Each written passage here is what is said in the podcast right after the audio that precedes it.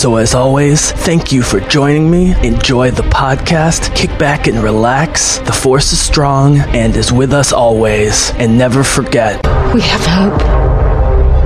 Rebellions are built on hope.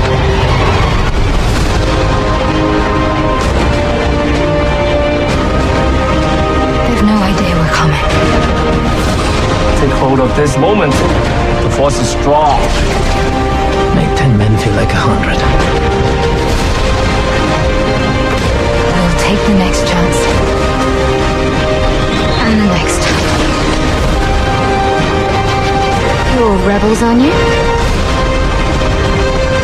Save the rebellion! Save the dream!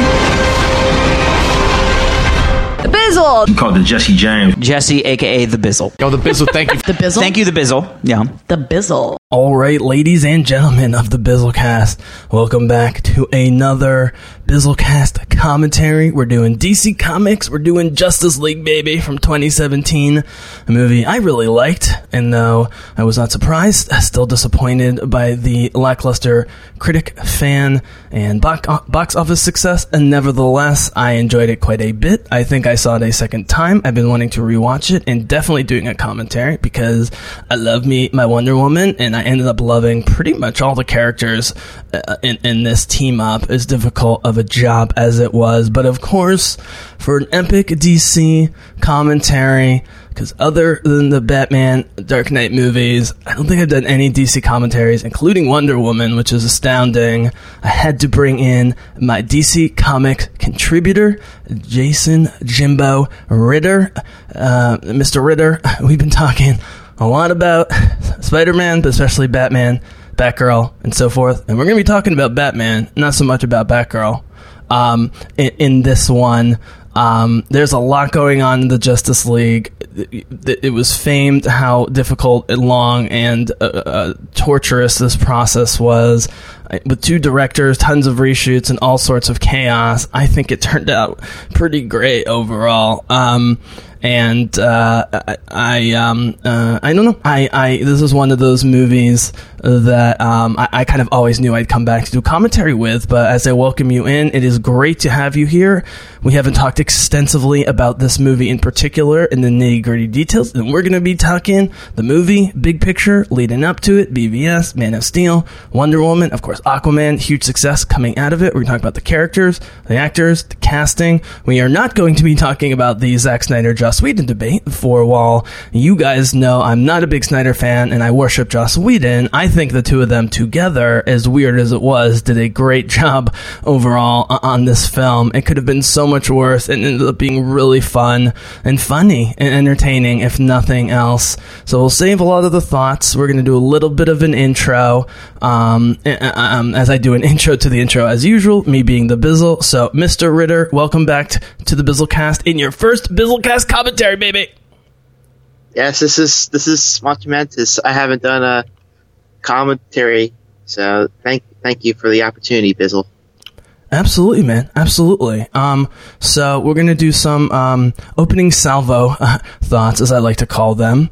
Um, I'm going to be focusing in throughout the movie uh, all the reasons I liked it, which was 80%, the things I didn't love, which was 20%, even though some of that wasn't really the fault um, of, of, any one particular person. We'll, we'll, get into that with the cast and you know and, and, stuff. Again, we don't want to talk too much about the tortured production, um, Jason, but we we do need to talk about the movies that came before, and of course what has come after with Aquaman, Shazam, and of course you know Wonder Woman and and, and you know Batman 20, uh, 21, uh, and so forth. And I'm also going to be talking about this is a movie I feel I have a very good handle on why critics, money and fans for different levels in different ways didn't like the movie.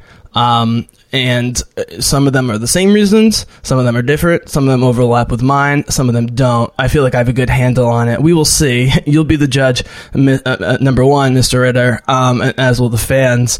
Um, but just as opening thoughts, uh, without giving too much away, um, what were your general expectations uh, going into this? Were you aware of sort of how um, how chaotic everything was? Were you thinking about that during the movie? And what was your sort of uh, movie, sort of teaser, sort of movie experience, if you can remember it? And then we'll get more into the details of what that was like as we watch this uh, together. Yeah, I remember a lot of the uh, drama and stuff going on with this, and part of that, when I heard all the drama and stuff and how it was sounding, I was kind of, kind of not looking forward to the movie. But then, when I uh, sat in the theater and saw the movie, all that, all the news about what's going on behind the scenes, kind of went to the back of my mind, and then just, I just lasered in on the movie, focused, and enjoyed it. So. Absolutely, absolutely. In fact, I, I was almost poisoned by the all the negativity, uh, like with X Men Dark Phoenix. Unlike X Men Dark Phoenix, which I refuse to see because everyone I know and respect, even who have tolerance for this stuff, hated it. Justice League, I had friends who were at least enjoying it, if not really liking it, and I was so passionate that I recorded a super ghetto. I never do this on the drive home. There's a lot of traffic. I recorded on my iPhone a super ghetto, like 20 minute review as I was driving home because I really, really liked it coming out of the theater, but especially in the back of my head, a mixture of disappointment that other people weren't enjoying it or seeing it, eh, but also kind of mad at myself for waiting so long to see it, and then also me being a dummy and not realizing with Wonder Woman and pretty good Batman performance and the other characters, I was going to like it much more than I was being set up to, uh, if that makes sense. So I was pretty giddy coming out. Um, haven't rewatched a ton, as I mentioned. I did rewatch this last night. I don't normally rewatch uh, stuff um, right before commentaries, but I did want to take notes um, on this particular one. Um, so, um, you know, just really quick, man. You know, again, you know, full disclosure. I mean, I'm just going to get out right now. I, I just don't love the dark palette uh, um, and dark tone and lack of emotionality uh, that with Snyder. But Snyder plus Whedon worked out pretty well here. I will be complaining about the color palette. I'll try and leave that to a minimum because that's not nearly a, a big problem in this movie, um, in my opinion. Um, but as we talked off mic, um, Mr. Ritter, we have to talk about the Avengers, not in terms of Whedon versus Snyder, but just in terms of, you know, it's the Avengers. There had been two before. We knew Infinity War and Endgame were coming with huge budgets and huge expectations. And obviously, you know, both of those movies made many, many times what this did. But, I mean, you know, succeeded on so many levels beyond this. But I will say, man, um, and this will be my sort of final thought in the intro. We'll get you guys into the Justice League commentary, um, which is uh, I said when this came out that, and we'll, we'll get to it quickly because they introduced Steppenwolf pretty quickly. We're going to talk about Steppenwolf and Darkseid and the cosmic stuff. Jason's going to fill us in on what worked, what didn't, maybe what he would have done. Um, I, I said, you know, this was before Infinity War. Uh, you know, Steppenwolf's face and mouth were already looking way better. What we had seen from Thanos, Thanos and Infinity War, and especially Endgame with the technology and the money and Marvel being Marvel and Disney did a great job with Thanos.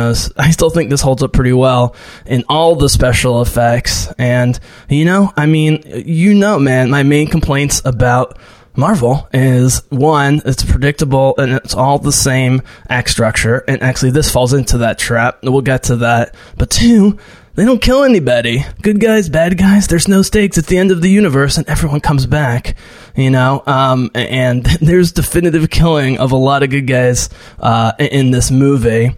Um, uh, and uh, you know this is why, um, and, we'll talk about this in the film, man, which is why X Men's doing so poorly. The PG thirteen DC movies are very up and down to say the least, but the hard R movies, from the Joker to Venom to Logan and even Deadpool, people love the darker vision to contrast with the you know popcorny nature of Marvel. Let's be honest. Um, uh, and uh, I, I, I think that will be an interesting topic to talk about. So yeah, so comparisons to the Avengers in terms of the team ups. Plus, we had sort of a semi team up in BVS, which will come up. And not you know setting up all the millions of solo stories. There's some positives, some negatives. Um, in terms of big picture stuff to to prepare the people, and then we'll save the the the good stuff for the commentary. Any sort of big picture thoughts um, you, you want to introduce now, um, thematically, or, or any anything else uh, that we will revisit as we get into this? Um, not really. Um, but there might be a lot of talk about the uh, Geoff Johns run on uh, Justice League a little bit because this pulls from it. So I might talk about a lot about that during the commentary. Absolutely, absolutely. And, Especially, yeah. and and possibly new gods because you know the new gods are in this movie, so I may end up talking a little bit about the upcoming new gods movie that they are making. So. Absolutely, absolutely. It should be mentioned, you know, this was sort of in the transitionary period where Geoff Johns was stepping more and more into the limelight as a writer and producer. Of course, he's still there. Whedon was supposed to be the great hope with Batgirl and other projects. That didn't work out, and now they're going in totally different directions. Um, and so, well, guys, we'll try and do a pretty good balance of, you know, 50 to 60% just about what's on screen plus the comics and lore. But of course, we have to talk a little bit about what came before and then what's come after. Because let's be honest, man, let's be honest. After BVS, where they actually lost money in terms of the studio. Um, with the cost, and then this, but Wonder Woman did so well, but then Aquaman killed, and Shazam killed, and it's you know other than Birds of Prey, which we don't know what to make of, the future is actually seeming way brighter in the DC film universe than I would have thought a couple of years ago. And I think some of the seeds are planted here, of course, with our big characters, um, but even you know trying some different things. And so I, I, think this is one of those movies that whether people appreciate it or not, whether it made money or not, uh, there there are lots of signs of hope um, for the future of DC films in this 2017 uh, film. I would say overall. Yeah, I, I, agree with that. So, uh, guys, uh, we are not watching like an extended cut. And, you know, there's lots of rumors about extended cuts. Um, this is one case, uh, the, the Zack Snyder extended cut. I actually wish, you know, there was an official one because I want this to be longer. Uh, we'll talk about that with the structure of the movie. Um, but I'm going to give you the little spiel and and the count in um, in a second. And dude, I'm really pumped to, to do this with you. Uh, as, as Jason knows, I just upgraded my Mac. Everything seems to be working okay. So we should not have any problemos here. Um, and you guys won't know about it anyways because of the magic of sound editing. Um, so you ready for me to go into the spiel, man? All right, guys. So here is the little spiel. So you're going to want to queue up your Blu-rays, DVDs, 4K, UHD, digital files, whatever, to zero hours, zero minutes, zero seconds. I'm going to count from three to two to one. I'm going to say go. You're going to hit play. Get subtitles on, a little bit of ambient sound if you want. I leave that up to you. When I say go, um, you hit play. Uh, uh, Jason is going to be starting with you at zero, but he's going to do uh, us the lovely service of a seven count to make sure we, we, are lined up, me and him, and also you guys with us, because there's, you know, buffering issues and so forth, depending on your system. But it'll work out around seven seconds. The Warner Brothers logo comes full screen. And at that point, we will be going. So, you, you ready for this, um, uh, J Bone? Uh, this is, uh, you know, a little bit of a, an undertaking. Yes, I am ready for the final countdown the final countdown. uh, when I rewatched this, I watched it almost to the end. I can't remember if there is the final countdown in this movie. Don't tell me. I can't wait. Um, so, all right, guys. So again, I'm gonna give you the three count. Go. Jason will count to seven, and we should all be aligned. Given no technical difficulties, everything's looking good. Skies are clear, and um, hope is returning, man. Truth and justice and hope returning finally.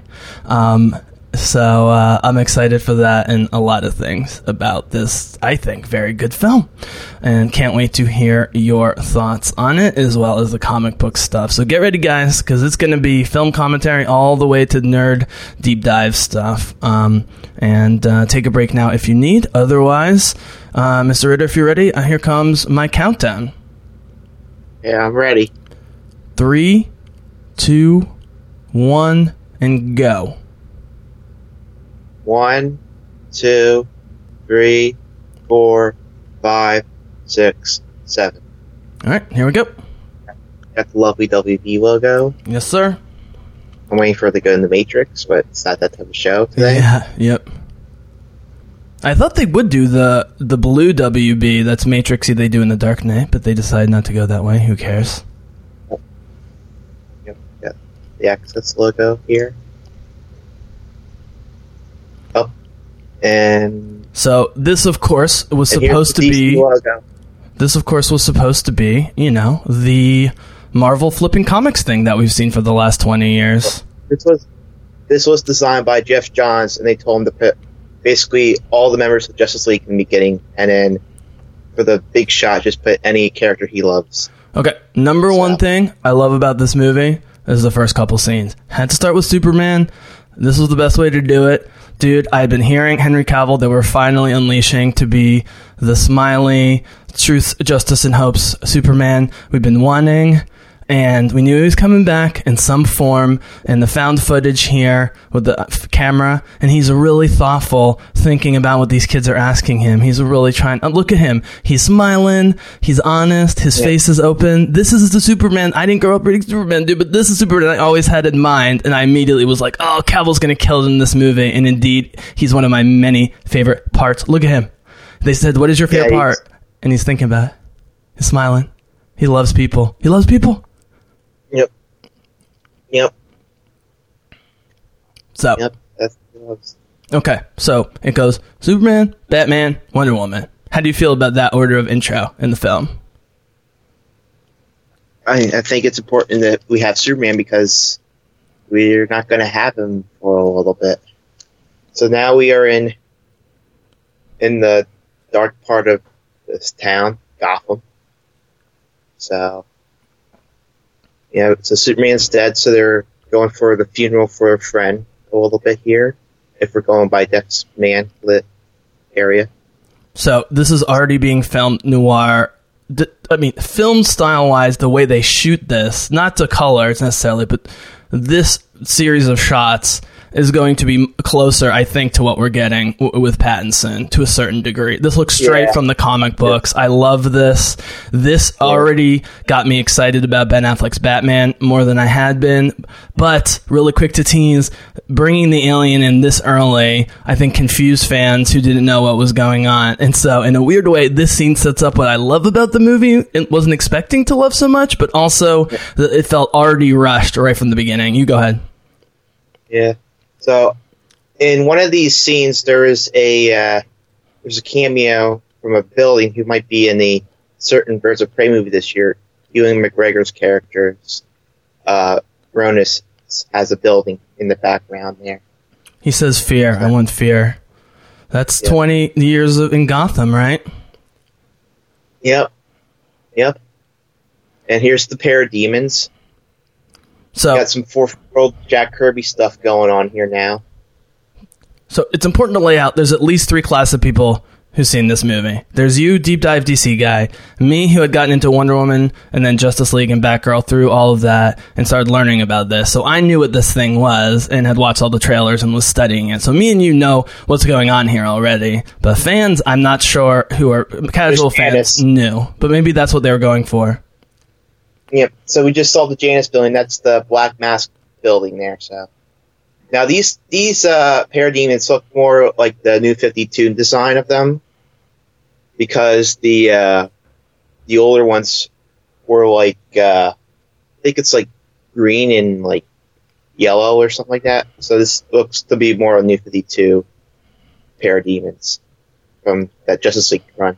So I'm just gonna say it. The Chitauri and the nameless, faceless, six-legged aliens we don't even really see in the final two Avengers movies are not any better than this. If anything, these designs are cooler, um, and, and we get good looks at them.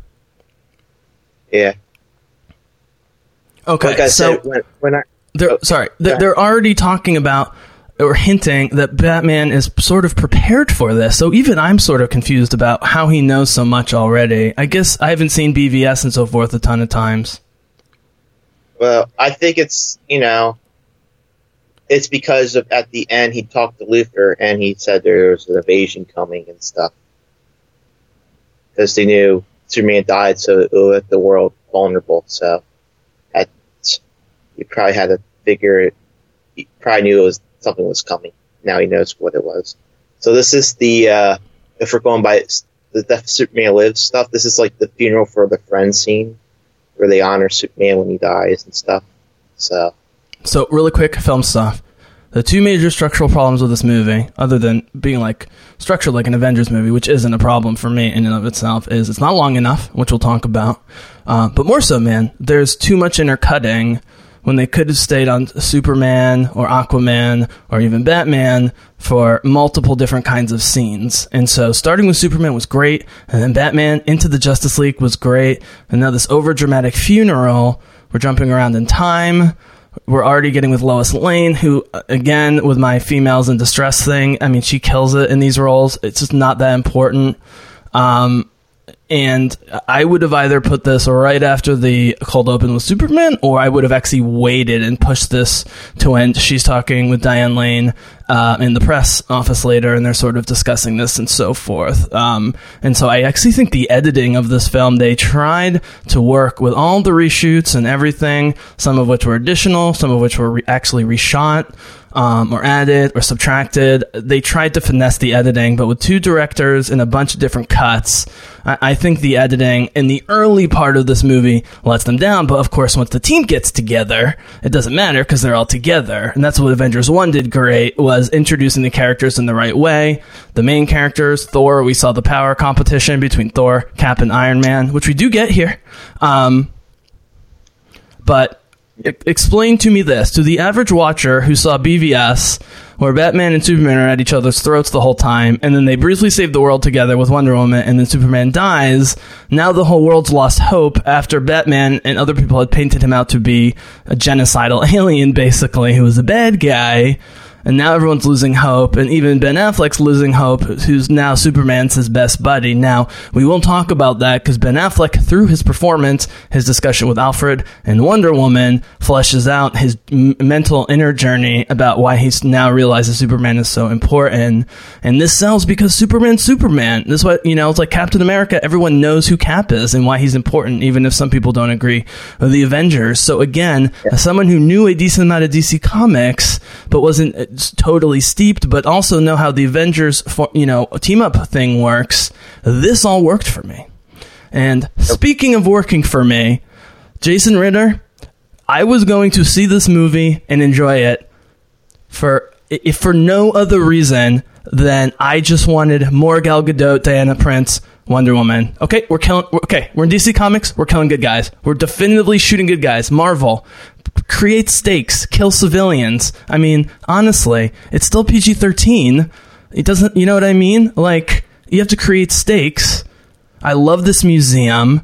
You know, it's Yeah. already the black and white contrasts great with Gal coming up here. But you know how much I love Wonder Woman, dude. Um, and th- I was a little bit late to the party. It wasn't until I saw Gal Gadot in BVS where I was like, this actor and character could be amazing. And then, of course, Wonder Woman blew me away in a way no other movie other than Black Panther did. Oh, here comes the money shot. I mean, dude, I got chills last Yeah. night watching it. I'm getting chills. Yeah, Go well, talk. Whenever at the end of the Wonder Woman movie, I always thought that when she was running, she was running towards this bank heist. So, at the end of that movie, so she could be running after she gets the note to stop this museum heist. So Does anyone have a more like recognizably cool theme music than Wonder Woman? They could just keep playing different ways. Uh, by the way, this is a Danny Elfman score. Also did the Avengers. So also did Batman. yeah, I mean they're they're pulling all the stops out. Yeah, This is my Yeah, girl. this is my girl Gal. I could watch her forever with this role. She's just she is this character.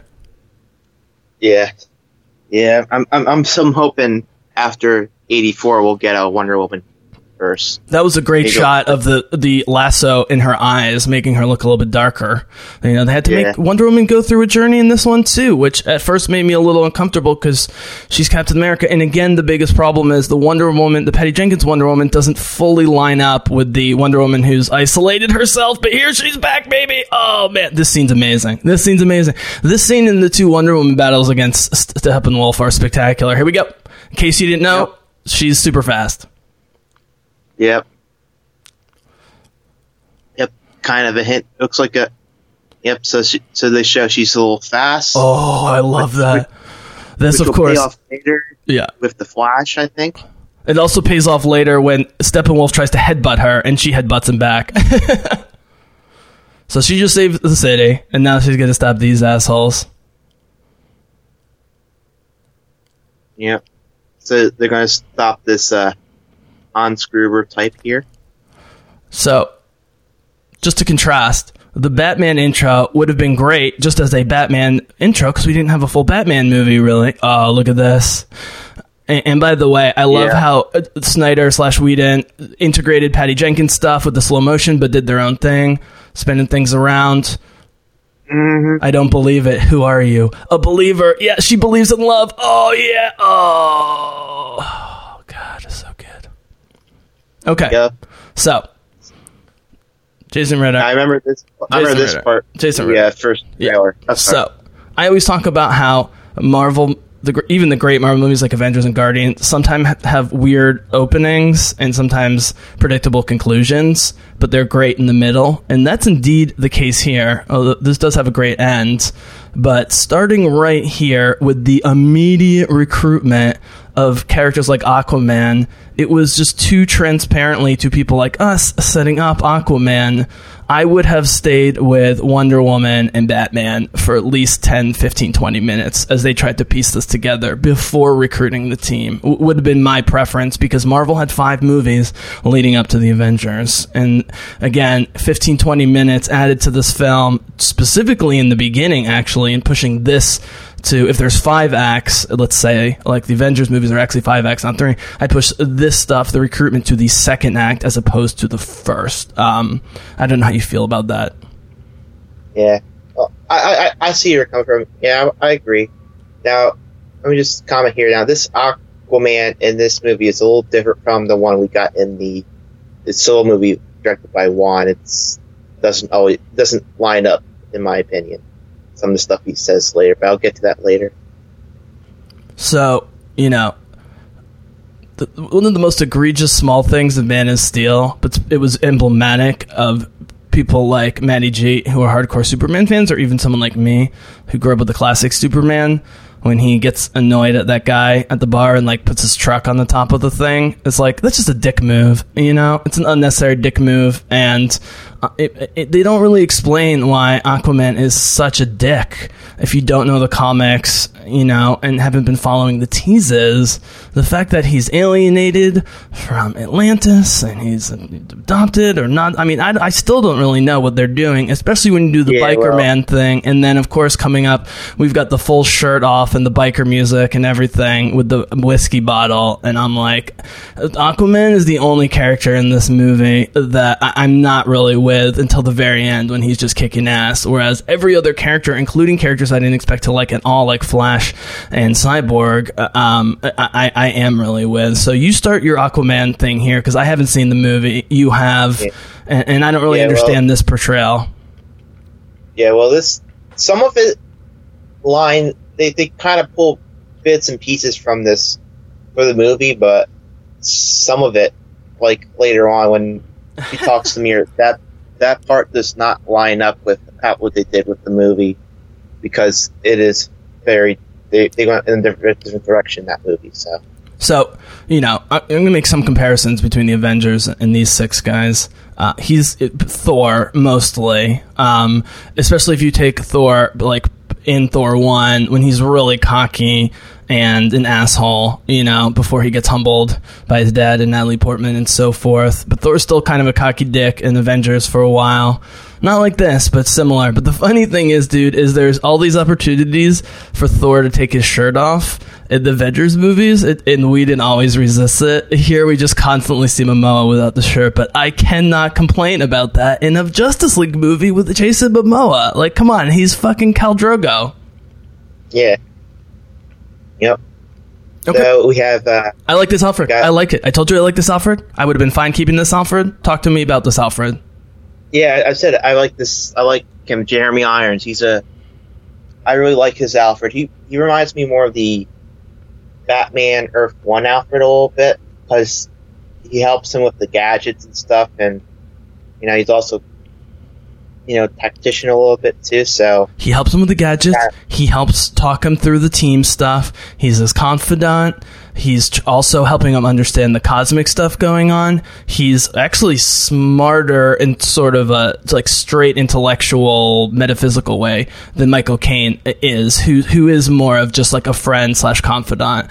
Um, but I think we needed that. We needed the Nick Fury or, or you know kind of character in this movie, and Jeremy Irons for me nails it, even if it's a slightly different portrayal.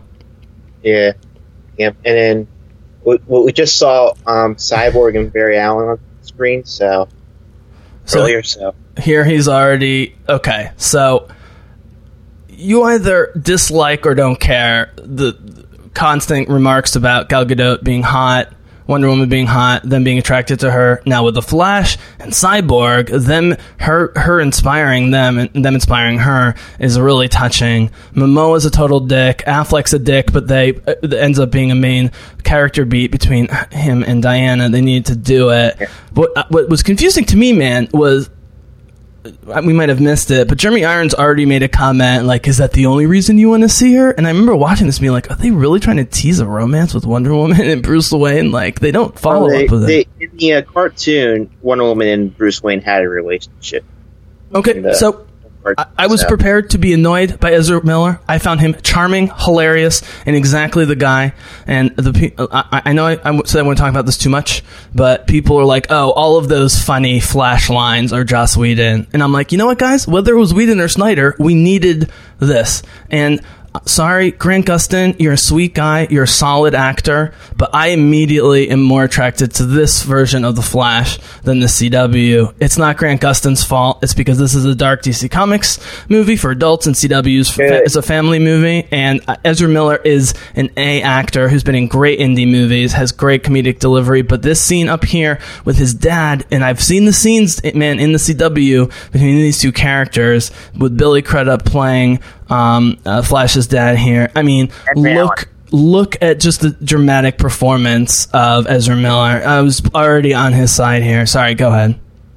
Yeah, well, I was gonna say we just saw hit, the priest guard hit a red friend, which is a reference to Batman sixty six. But like, look, growing Flash, uh, you know, you need to be honest, you need the Spider Man of the Justice League, which I always felt the Flash is more of the Spider Man of the Justice League. So, you know, the one who you know is more lighthearted and you know, ki- kind of a little bit green and stuff like that. So, you Yeah. know, it's fun to go- go with him. So. And that's always what I'm saying for, for CW is right Grant Gustin more mischievous, more like this character. Gustin w- would be great at it. He's constantly serious. He acts like Batman. The weight of the world's on his shoulders.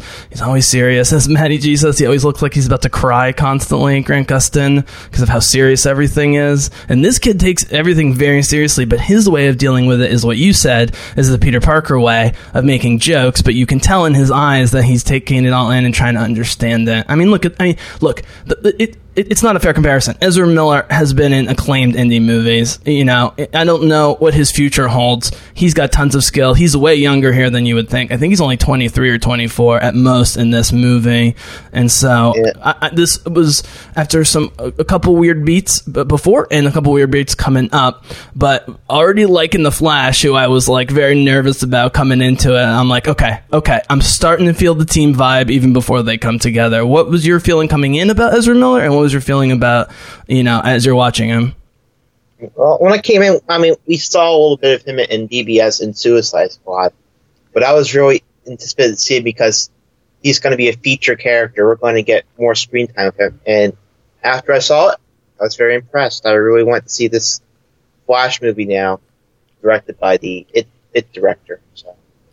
I mean, in my head, my best case scenario was he was going to be annoying but funny, but he doesn't come off as annoying at all. I mean, his his geeking out about Batman is ex- right exactly what Peter Parker does with the Avengers, right? I mean, you're right. That's the perfect comparison, and they need it in this dark movie. I'm gonna make a. It, it, this this is funny right now. It's funny that we that they cast uh, Miles Dyson from the Terminator movies as the creator of Cyborg. I find that pretty funny. I totally forget that. Yeah, so because that's who plays uh his father in this movie. But so, what, what's your take on uh, this Cyborg in the movie? I was worried about the special effects. It got a thousand times better for the movie. I love this actor. I know I'm on an island here. I love his subtle, brooding performance. He, he's a theater guy, and he he conveys so much on the little bit of his face we can see. I mean, it, it, you know, let's put it this way. The scenes where him and flash are just rapping back and forth awkwardly funnily dramatically emotionally are some of my favorite scenes. And again some more time to flesh out these, the character drama. Not just the setup but them getting to know each other you know, but that's why the middle is always needs to be the best. And in the best of these team ups, the middle act is the best because we start getting all those character relationships. Sometimes they're tense, sometimes they're fun, sometimes they're friendly. Sometimes it's usually some combination of the both. Um, and so, um, yeah. So what I'm saying is, I love this character. I love this actor. But again, coming out of this movie with the DCEU, we're not really sure at this point in 2017. I didn't want to get too attached. You know, I guess I shouldn't have gotten attached to Ezra Miller. Back to your early point, though, man. I wonder if part of the reason they're having trouble with the Flash movie is he works so great as a 1A, 1B co lead in the team movie. But, you know, without the cachet of Spider-Man in the in the mainstream culture, maybe they're having trouble um, figuring out how he fits in in this new universe. I don't know. That movie should be made. I don't understand. All right, here we go. Here we go. I wanted Wonder Woman. Yep. I wanted Themyscira, and yep, God damn it, they gave it to us.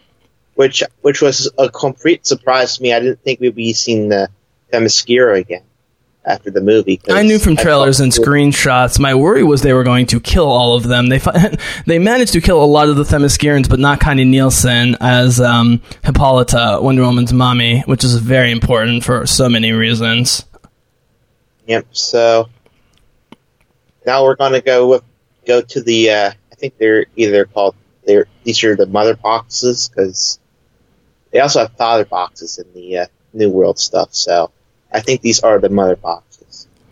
So these are the ones. This is the intro of Mother Box and the intro of the Big Baddie Steppenwolf. So I'm going to let you talk, but I do want to talk about really quickly just to bookmark it. Even though they're Greek, uh, the portrayal of the Themyscirans in the comics, but especially the movies, take a lot from uh, uh, Vikings and in Nordic mythology and imagery as well, which really comes out during the fighting here in Diana's fighting style and so forth. Uh, I'll get back to that. So here's the Mother Box. Go ahead. Yep. So we have the Mother Box break, which comes out with uh, Steppenwolf. Now, for the first movie, I would, I never would have, I, I when it was first announced we were going to get Steppenwolf, I did not know who Steppenwolf was. I had to do research on Steppenwolf.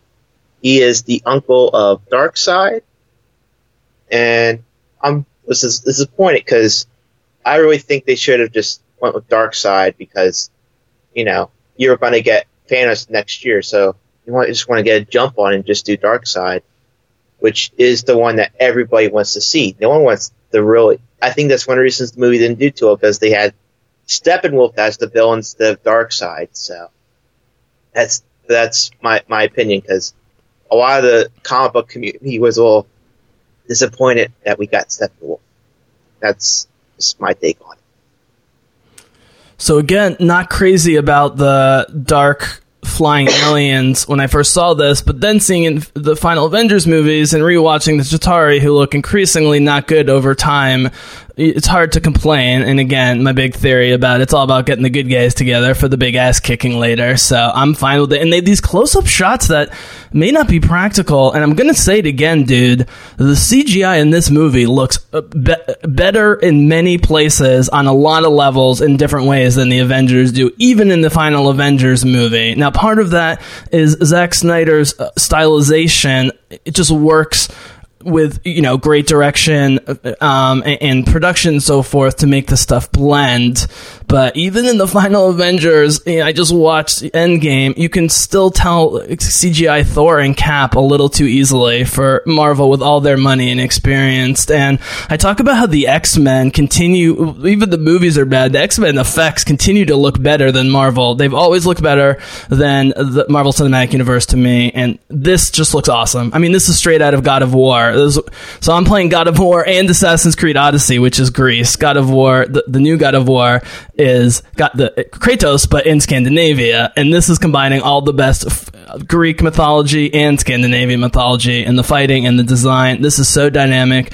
This is cool. It's always great when they're outside. Now this does look a little Return of the Kingy that you can sort of tell, you know, they're not in this huge open field.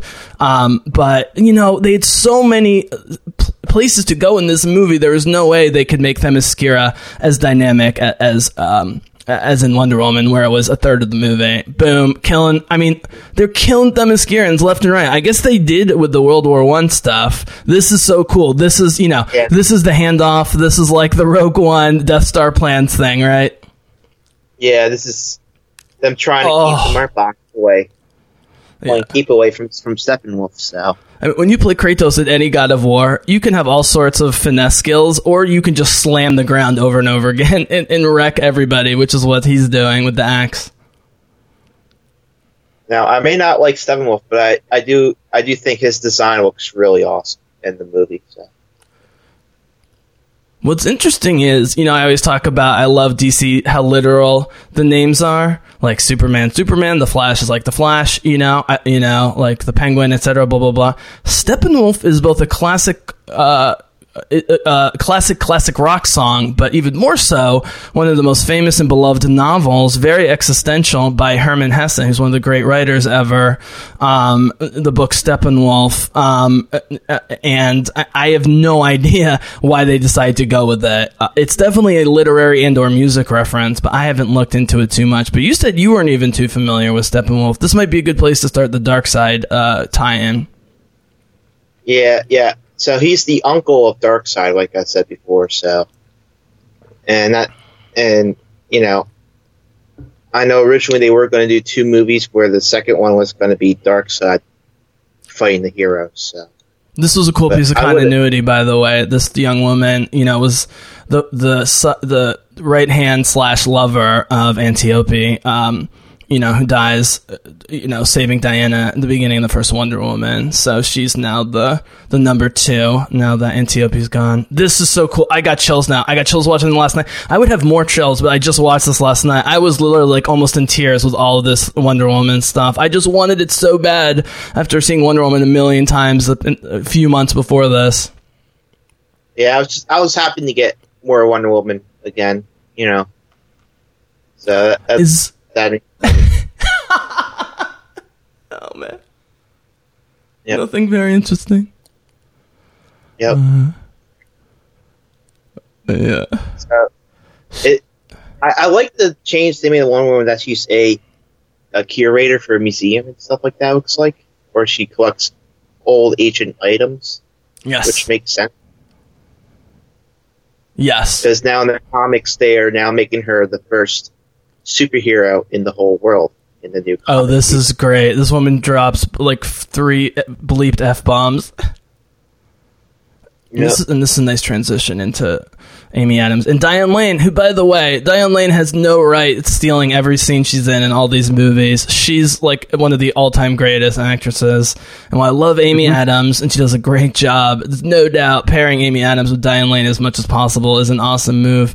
I mean, this could be Isla Fisher from the back. You know, I'm not saying she's being wasted here as Lois because she's great. Oh my God, Diane Lane, look at her, natural beauty, looks amazing. They're trying to make her look all ruffled up. She's gorgeous, woman, perfect mom uh, for Clark Kent. Talk about either both of these ladies. Yeah, like I get what they're going to with Lois Lane this story because of she lost the, the love of his, her life who was going to propose to her, so she's kind of uh, you know dealing with the uh, every, what most of us people deal with, you know, loss. She's trying to find she, she's doing her own way of dealing with her loss, so she's but she's not dealing with it very well. So, really quick continuity thing. So, Man of Steel 2013, BVS 2016. Is it supposed to be three years in their world too? Like, were her and Soups like really getting it on for three years there? Um, and that's why we just sort of it's supposed to assume they got like, to know uh, each other really well.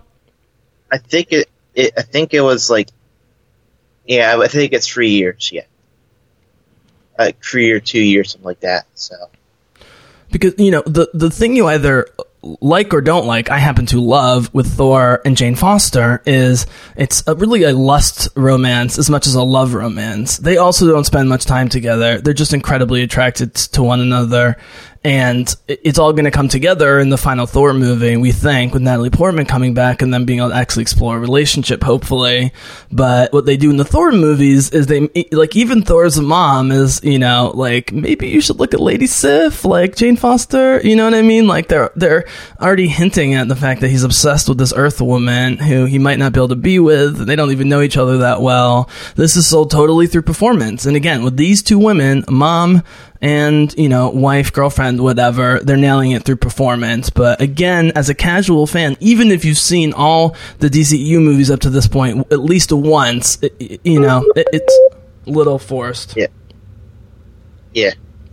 So now we got the scene where Cyborg could hear uh, Alfred, so he's or that he can kind of tap into like I guess the internet or like hear people through like like what they have open in like their browser or something like that. I guess.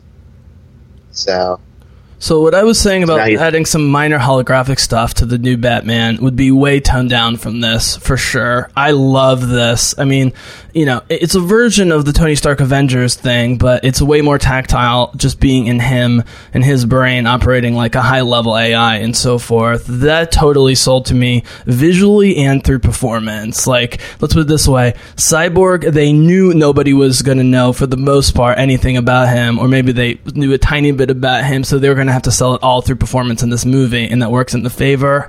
I love they don't do the sneak up here with the Dieta. She just struts in.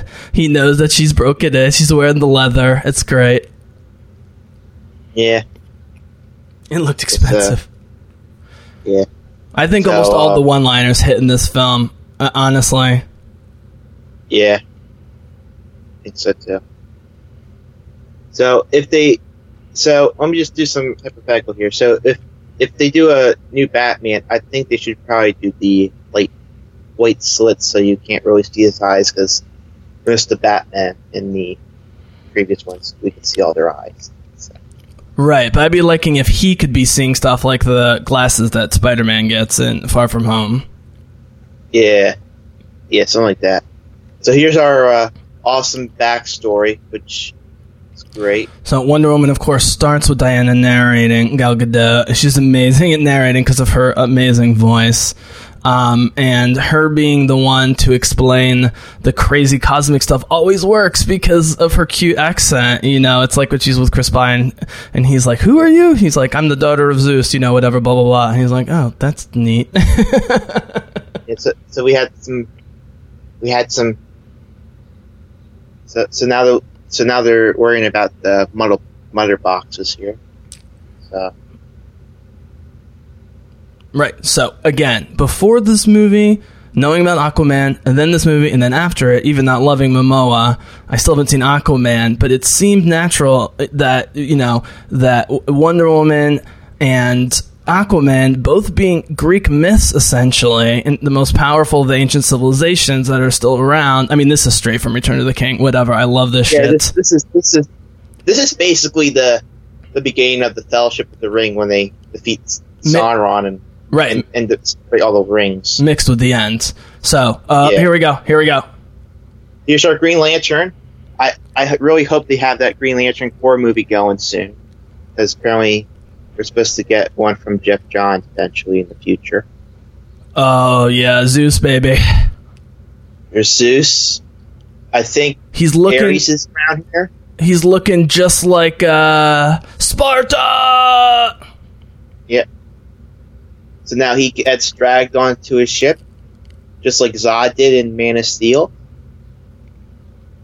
So again, even though the infin like they'd been teasing the Infinity Stones for years, and now we've got three cubes that are basically the Infinity Stones. Yeah. So Okay, big Here's- picture here's- number uh, one. Forget any nitpicks I have or other people had.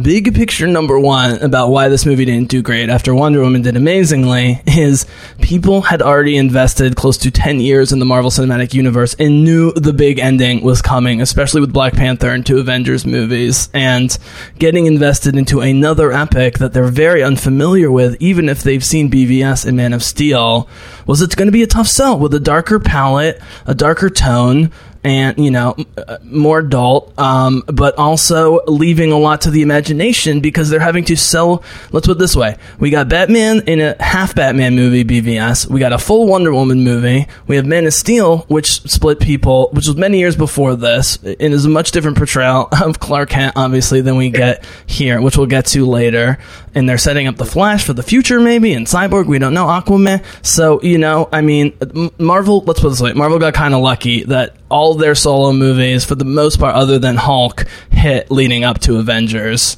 Um, and so the big three, at least, and you throw in Ruffalo instead of Ed Norton, um, the big four, uh, you know, they, they were ready to go. They had Nick Fury, did the whole thing. Loki was set up, Thor was set up, Iron Man, Cap, the whole thing. Now these two had to be the leaders of the team. So really quickly, man, I knew they were doing major Gal Gadot reshoots, and I knew they were with Joss Whedon. It's clear Joss Whedon, uh, you know, uh, t- added some flash lines and, and humor for sure. This is his kind of character, and you know he makes some like nerdy horror references and stuff, which I'm totally down with, um, Yeah. and so forth. But but I thought what they were going to do is with the success of Wonder Woman, because the reshoots were after Wonder Woman, was really push Diana more up front. And while I actually think in the end this was the right way to go, where Batman's trying to be the leader, but he doesn't want to, but he's the only one that sees the big picture, and everyone else is disturbed, and he has to push buttons. You know, like he he specifically pushes the Steve Trevor button to get Wonder Woman going, um, and it ends up working for him in the end, and so forth. Um, even if the portrayal of Diana is somewhat off from what you know we saw in Wonder Woman one, doesn't matter. My point being, man, what how how little Wonder Woman was in this before two months of Wonder Woman reshoots with Joss Whedon. It makes me it makes me wonder. Um, but I, I think they struck a good balance in the end. And look, she's the one to get the most disturbed person, Cyborg, through her just goodness and benevolence. She connects with the Flash. She even turns Aquaman to be not such a horrific, you know, chauvinistic dick. He gets gets Batfleck to apologize and treat her like an equal. And so, in the end, Wonder Woman is the heart of the team. It just takes. Here we go. a Here's here's the uh, here's the first sign we got of of of uh, the Speed Force. You know, of him going very fast, which is you know it's a little different than a you know like it's kind of like a Spider-Man Spider Sense a little bit. It looks like a little bit where he slows down and can see everything. By the way, Yeah. there was that whole joke about, oh, that's not me. That's some Jewish kid. Uh, that's an inside joke. I don't think the Flash is supposed to be Jewish. I'm Jewish, as you know, but Ezra Miller is super Jewish in real life. That's a Joss Whedon joke. He loves making Jewish jokes. So it was a sort of a nod towards the, the actor, which is breaking the fourth wall, but who cares? Yeah, yeah, I, no, yeah. So yeah, we got that stuff and what we also had a mention of Broad earlier, so maybe we might. I think who knows? He might pop up in a future Flash movie if they actually make it Flash still. But But yeah, I mean, he's a great looking kid. He's very charismatic and funny, but he is very Jewish, neurotic style, and that's how Joss was going to write him. So why not make a joke about it? Um, you know, a- a- but on top of that, so you know, watching some of the Flash on CW, I, I got this whole needing a million calories a day thing, but they execute the explanation of it and the execution of it in such a short time here. yeah. It's a, they, they just explain it and we'll, just move on. So This was a great touch. Oh, Jason, I want to ask you about this. The fact that the Flash is the first one they recruit, and the fact that he's so eager and they're not expecting it, I absolutely love. They got nobody else. Even Diana's not sure, but he's ready to rock. He just wants friends. He just wants friends. yeah, yeah.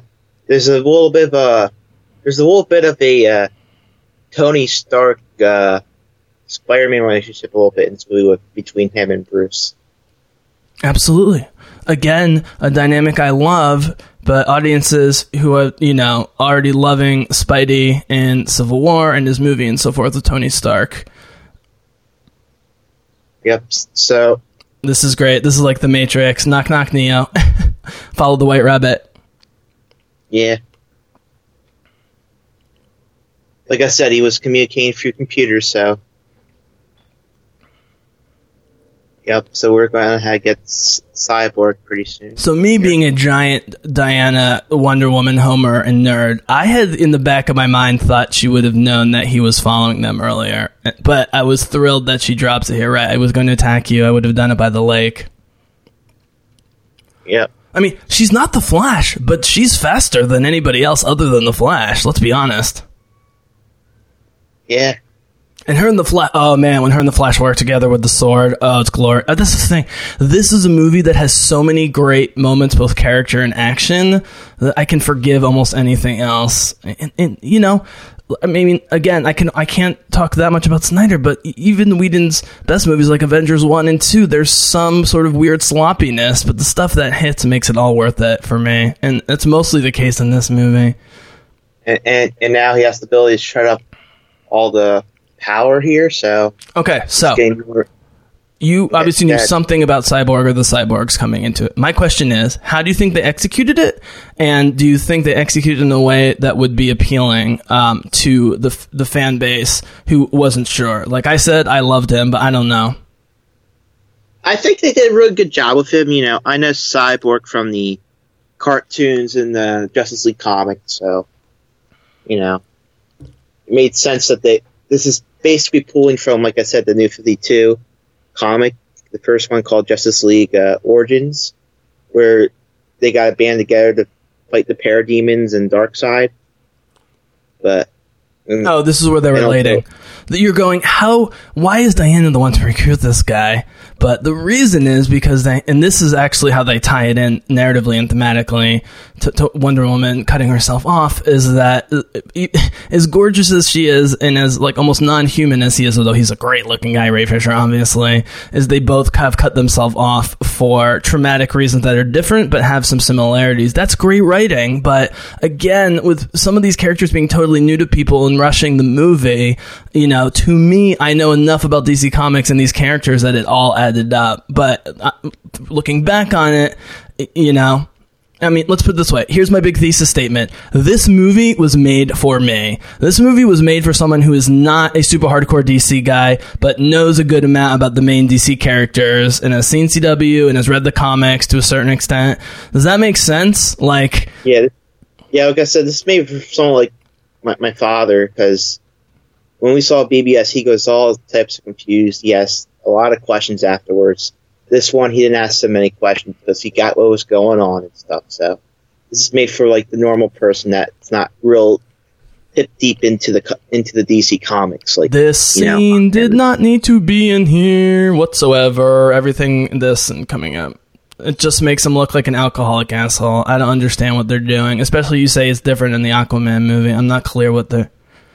this this this this this is very different from what was in the movie. So this scene did not have to be in there. You're right, but Okay, uh, this is my one and only knock at Snyder. This is so Zack Snyder right here. Joss Whedon would never do something like this. Joss Whedon has plenty of flaws and bad scenes in writing. Not this, but yeah, throw, that's fine. throw why would Aquaman throw that in the ocean? now, I was one of the people that, thought might- water that stuff looked great here. That might be a setup for the movie because that's the whole point of the Aquaman movie. Where did they get the biker dude version of Aquaman? I, I think that's a Zack Snyder invention because a little bit, or it's a Peter David because they made him look buff in the '90s because he lost his arm. They cu- had to cut off his own arm to save his son. So I can't explain how Aquaman made a billion uh, point one, other than there was no Star Wars or other major movies, and it's colorful and family friendly, and the two lead actors are charismatic and good looking. I, I can't come up with any other explanation. there's, I I know in the movie they have a part where he he fights with a giant uh, octopus or a monster. So I think that might be it. You know, people love their monsters. No, I had Yeah, they heard. Sorry, Little, those. Yep. What were you gonna say? I had heard before this already that Mera was going to be pushed up as a co-lead already in Aquaman, even before this, and she's amazing. I mean, I like Mera more in this scene than Aquaman in most of the movie, just in terms of the writing of the character, um, not the actors. And they clearly have good chemistry already here, and they're both beautiful, and you know, good actors that are just getting better, more comfortable in the roles. I think all of this looks great to me personally. It's kinetic. Um, one, you know, look, part of the reason Zack Snyder does Dark, Dark, Dark is because it's much easier to make CGI and practical work when you don't have colors everywhere. Doctor Strange is Yeah. going to look fake. Thor is going to look fake. Yeah, That is and awesome. and thing is the him, him fighting in the ocean and stuff looks. I mean that that would show you how good it's gonna look when, when we because it looks a lot better once we get into the movie a little bit. The CGI of flying in the ocean and stuff like that. but see, So me here's- being sent. Sorry, go ahead. So here's the controversial scene, the the bubble scene. Everyone got pissed off about. Doesn't bother me. Just like the mustache, Henry Cavill, I never think about. Even though I knew about it, I didn't think about it. All right. So this is the part where this is the part where it doesn't quite line up with the movie with some of the stuff he says in this scene.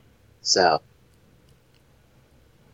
because he talks about so him talking about his mother's kind of like pissed off about her and stuff doesn't quite line up because in the movie you find out she was exiled and here he thinks he abandoned her and and stuff like that. So that doesn't quite line up at all. Can I give my female badass thing about Mera? All right. First, another reason I thought Aquaman would struggle was I thought there'd be an anti SJW thing of, oh, they're making Mera the big hero and not Aquaman. But no, people didn't see it that way, which is great because Jason Momoa was so fucking manly. So how can you argue? Two, Amber Heard's gorgeous. I knew she was up and coming. She's a model. She's a, you know, up and coming star. She's not a huge name. She looks like a younger, sexier Emily Blunt, who's one of my favorite actresses. You can already tell that she's upping her game like as this movie's going along. I saw great potential in her. I've always seen potential in Momoa. They had great chemistry. Um, again, I would have liked to have seen another scene between those two. You know, like just tack 20 minutes on this movie and have a couple more extended scenes with the main, you know, characters or even the setup characters like Mera and so forth. I don't know how you Yeah. feel about that. Yeah, we could have cut. Now we're in this Russia family stuff. We could have cut some of this stuff out and maybe like had him focus like maybe on a main hero. Maybe this happens to like I don't know somebody in Gotham. Maybe this happens to uh, So maybe it happens to Barbara Gordon. Put Barbara Gordon there. Maybe stop. the parademons are around her. So So Russia is the ultimate place for Americans to battle in video games and movies because they used to be an enemy. They might still be an enemy depending on Putin's relationship with Trump and your political views. But like in all the Call of Duty games, they'll spend time in the Middle East, but ultimately the Russians will be the bad guys because it's not politically correct to have black people or Muslims be the bad guys. But if the Russians are behind it, it's just like Sokovia. It was like this anonymous Eastern European country to set Ultron and they could blow up and have Eastern. I mean, the, the families in the Windows scenes are, are equally stock in Ultron at the end in, in, in this. Just a place for the good guys to fight that's not America and not a third world country. It's pretty funny. So we're going to get our Darkseid reference, our one and only. For, the uni, for Darkseid. That's it. I don't know enough to say Darkseid would have been a better villain. The problem is again setting up Steppenwolf to set up Darkseid. They were already thinking way too many steps in advance. You have to remember, man. You have to remember. In the years leading up to this movie, the DCEU slate had like 10 films that are no longer happening or have been pushed back indefinitely. They had huge MCU level plans. And then when Wonder Woman worked and this didn't and BVS was problematic, you know, luckily Aquaman worked, but you know, Flash still hasn't happened. Batgirl's been pushed back. Birds of Prey is a mess.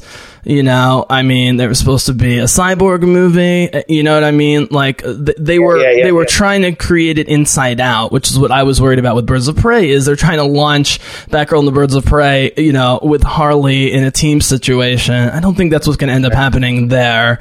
But they tried to do it inside me, out uh, here. Let me. Call you. Now the scene that just happened, we had uh, Jim Gordon and uh, and our Gotham police officer from the comics, Chris Crispus Allen. So just wanted to point that out. Hi, Barry. I'm Diana. Oh, man. Everyone's nervous around the beautiful Diana. She, of course, never holds it against anybody. The reason you can make jokes about Gal Gadot being beautiful, like Thor, is, you know, everyone knows it. But with, with Diana, she really has no ego when it comes to stuff like that. So she just gets annoyed with men being dumb, not specifically sexist, so they could get away with some of that stuff, if that makes sense. and, and, and he knows, and it seems like Barry has a has doesn't have a kind of, doesn't isn't really good with talking to a lot of people yet. So.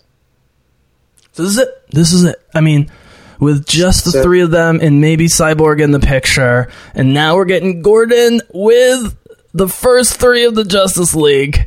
This is glorious. Theme. Oh, there go you go. You got you had the Batman theme just play there for a little bit.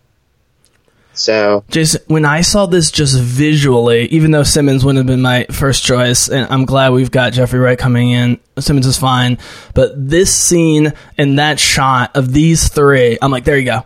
There, th- th- I mean, th- those are your three, and, and to the point because of Aquaman's introduced so late. Oh, here's Cyborg. He's joining the cause.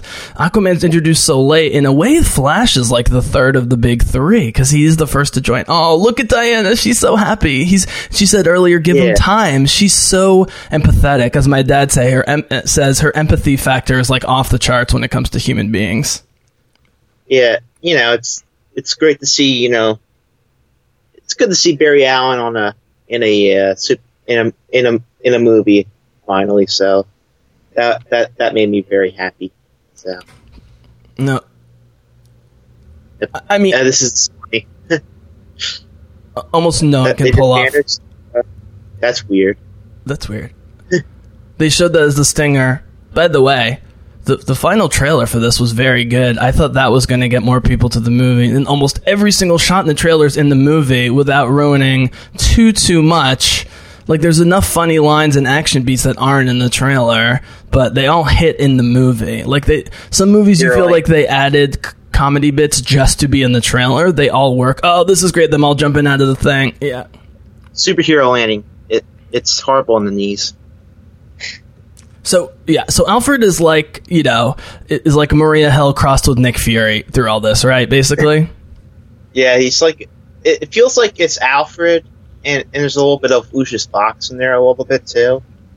but I think with the Batverse and Alfred and Lucius Fox and Gordon and Background Robin, it's going to feel like a you know Gotham mini version of Shield and the Avengers, which is what it should be.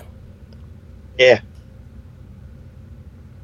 So Oh, more direct murdering of good guys. Marvel, are you watching and taking notes, please? yep. So we got. He has all these hostages. He's trying to. You know, he's trying to be the scary bad guy. So And, and by the way, man, really quickly, one thing I know Whedon was on board with with Snyder was killing people. He doesn't kill people in the Avengers, but in every other Joss Whedon property, I'm a leaf on the wind. I'm a leaf on the wind. He's constantly killing fan favorite good guys and bad guys. Buffy, Firefly, all of his properties. It's you know Whedon's not the one that doesn't want to kill people in the Avengers. I think he was glad to go with the Snyder version of like, yeah, let's have actual consequences of what's going on here. Yeah, yeah. You know, you gotta you gotta show there there are This is great. So this is where I've already bought into Barry Allen here. This is where I buy into Batman. yeah, this is, and this is and this is and this is this is great. He, they're gonna. This is this is one of my favorite scenes with the Flash in the movie. So Because generally Wonder Woman is a Captain America character, but Batman has to summon some Cap inspiration in this movie, even though it's not natural for him because no one else is doing it at first. Uh, sometimes Iron Man has a little bit of inspiration at times. So I yeah, mean, but it's always motivated by Cap. Cap has to make Tony come back in every single movie. Tony's wrong and he admits he's wrong and comes back to Cap. Call it Cap. so so you have Cyborg wording his new abilities, and he's doesn't know what the heck he's doing because he's shooting people. Okay, so we're already halfway done this movie. There should be an extra 15, 20 minutes. I'll stop harping on it. Um, Yeah, but but you need like with the helicarrier stuff, dude, and the comparative powers with good guys and bad guys, you needed a confrontation with most of the Justice League and the main bad guy in this part of the movie for the power set. We need to get Flash's confidence. We know Wonder Woman's going to kick ass. Yeah, I always said she was going to be the field leader. Just obviously she is. There you go. He saves one, and he and he and he's going to save more. I love that he's not, you know, season three Grant Gustin in this. He hasn't been saving people a ton. This is new to him. It's very scary. He, he sells it great. He's season one right now. So, so here we go. We have the new god versus the old god, because So, which which is a very interesting fight here. so, um, in uh, really quickly, man, to get a, uh, to, to kind of go back to that Batman speech to the Flash about save one. Sure. So one of the most famous. Um, uh, oh, okay. This is straight out of anime, and I love it. These crawling robots are right out of Ghost in the Shell and something like Genlock. I fucking love everything about it. It's just anime enough, but it's totally Batman. It, it's it's spectacular. Um, but real, but in, in Judaism, you know, one of our big sayings is, you know, saving one person is like saving the world. You know, and Batman didn't mean it literally. He knew that the Flash was going to start saving other people, but it starts with one, and you know, people. It feels good to help other people, and that's what's going on here. You know what I mean? All these flood characters, they start helping people, and they want to help each other and help other people. I know I'm being sappy, but that's what these team ups are all about. Yeah. Okay, okay, okay, okay. I'm not look. It's not just because I love Wonder Woman. The two Wonder Woman versus Steppenwolf stuff with assists from other characters is my favorite part of the movie, action wise, no question. I mean, because Wonder Woman is in almost no clothing, it's so hard to do CGI. So they need to do as much practical or modeling as possible. Yeah. Oh Yeah. yeah, I still love. I still love. Uh, I love this fights because it's Wonder Woman who represents the old gods, and it's Steppenwolf who represents the new gods. So there's a lot of stuff there going on there. So which is. Uh, Contrary to what I said earlier, it was a smart decision for her and Aquaman to be at odds, specifically because they could be too. Okay, here we go. Here we go. here we go. Here's here's the Flash. This is the best part of Patty Jenkins plus Joss Whedon plus Zack Snyder right here. This is brilliant. This whole everything about this, the music, the Danny Elfman score, the Flash, oh, looking amazing. Yeah, yeah. I love I love Danny Elfman's Flash theme in this one. So because it it sounds very you know inspiring, but very you know like Oh yes. In- Wonder Woman's so good. She just needs the tiny assist from the. This is the first direct team. up. This is an X Men thing where they're using their powers together. It's the first time we see it directly with two characters, and then he falls. Oh man. Oh. this would be kind of their fastball special a little bit, I guess. So, you know, for better or worse, this doesn't happen with the Avengers until the final 20 minutes in New York. It's kind of glorious to see the team working together here, and there's going to be a lot of tension coming up, personal tension. She's on the ground, of course, looking sexy. Who cares? It's Wonder Woman. Yep. So there you go. You have the blood of the old gods in you. I don't think Steppenwolf's face looks that much worse than Thanos. In some ways, it looks better. I, I, oh, here we go. Yes. The old gods have died. It's- like said, it's old god versus new god. So very God of War. It- It's uh, yeah, this is awesome. What I was gonna say earlier, man, is all the mythological stuff and all the Lord of the Rings stuff. I love. I wish they'd even gone further with that.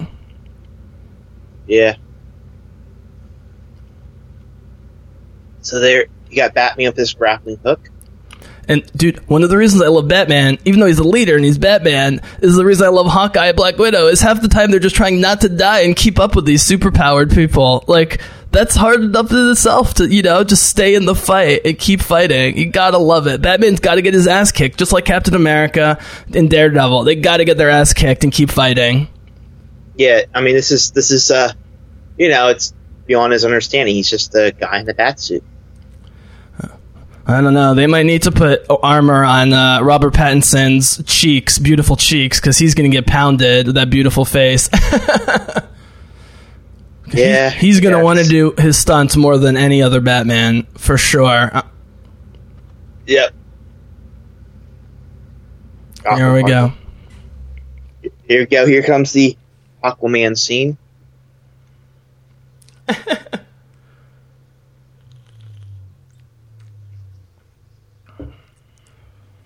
yep. So now we got. Now we just ended the first bo- fight with uh, Steppenwolf here. So now we're in the part where the heroes kind of, you know, about to. Yeah. Here we go. Here's Aquaman. you know, when Jason Momoa doesn't have to do too much talking or playing like way over the top music, you know, behind him, and he's just doing this stuff. He's spectacular. Yeah. So now they're in the uh, they call it the Nightcrawler, I guess. So I, th- I think they're man. I, not having not seen Aquaman, I think they're going to try and do with Moa what they did with Thor, which was start with Thor being yes cocky but not talking a whole lot, but then he gets more and more comfortable with his teammates and the Avengers and Hulk and, and Cap and everyone. He gets much more talkative and and jokey as it goes along. I, I think that's what you do with these godlike characters. Diana is just naturally social. Aquaman's going to learn how to be more social. Maybe he is in the movie. he get kind of he goes through an arc in the movie. So I love this. Back to Gordon. yeah, Oh, this is great. This is where I was like, okay, I'm okay with Aquaman. Just like a bat. I dig it. Yeah. you know Yep. that, that's you so know have the, sorry that's exactly like the the Thor thing with Carol Danvers where the he pulls the hammer past her and she's just smiling at him and he just goes, I like this one because that just dissolved all the tension at least for the moment between Aquaman and Batman. I dig it. So they got the other mother box. So how does Star Labs end up with the box? I I guess it's from. Um, Yeah, this makes zero sense. I mean, at least with Sokovia, we start in Sokovia, we end in Sokovia. We know why Sokovia is important with Ultron and the twins. This makes zero sense. we could do some head headcanon here. They could have warned about it after Man of Steel because of remember they were doing something. They were testing out the pod and stuff that that mm-hmm. this Fortress of Solitude and stuff. Man's Fortress that crashed and stuff. Ah, oh, she got the bug they- spray. I love that. That's cute. They could do that. So here we are. We're going into, I guess, the Batcave here. I guess is where we're going. So look, you either love like a bat cave. You either love this or you don't. I was expecting to hate this. I love this. Look at him. This is awesome. Yeah, he is geeking out.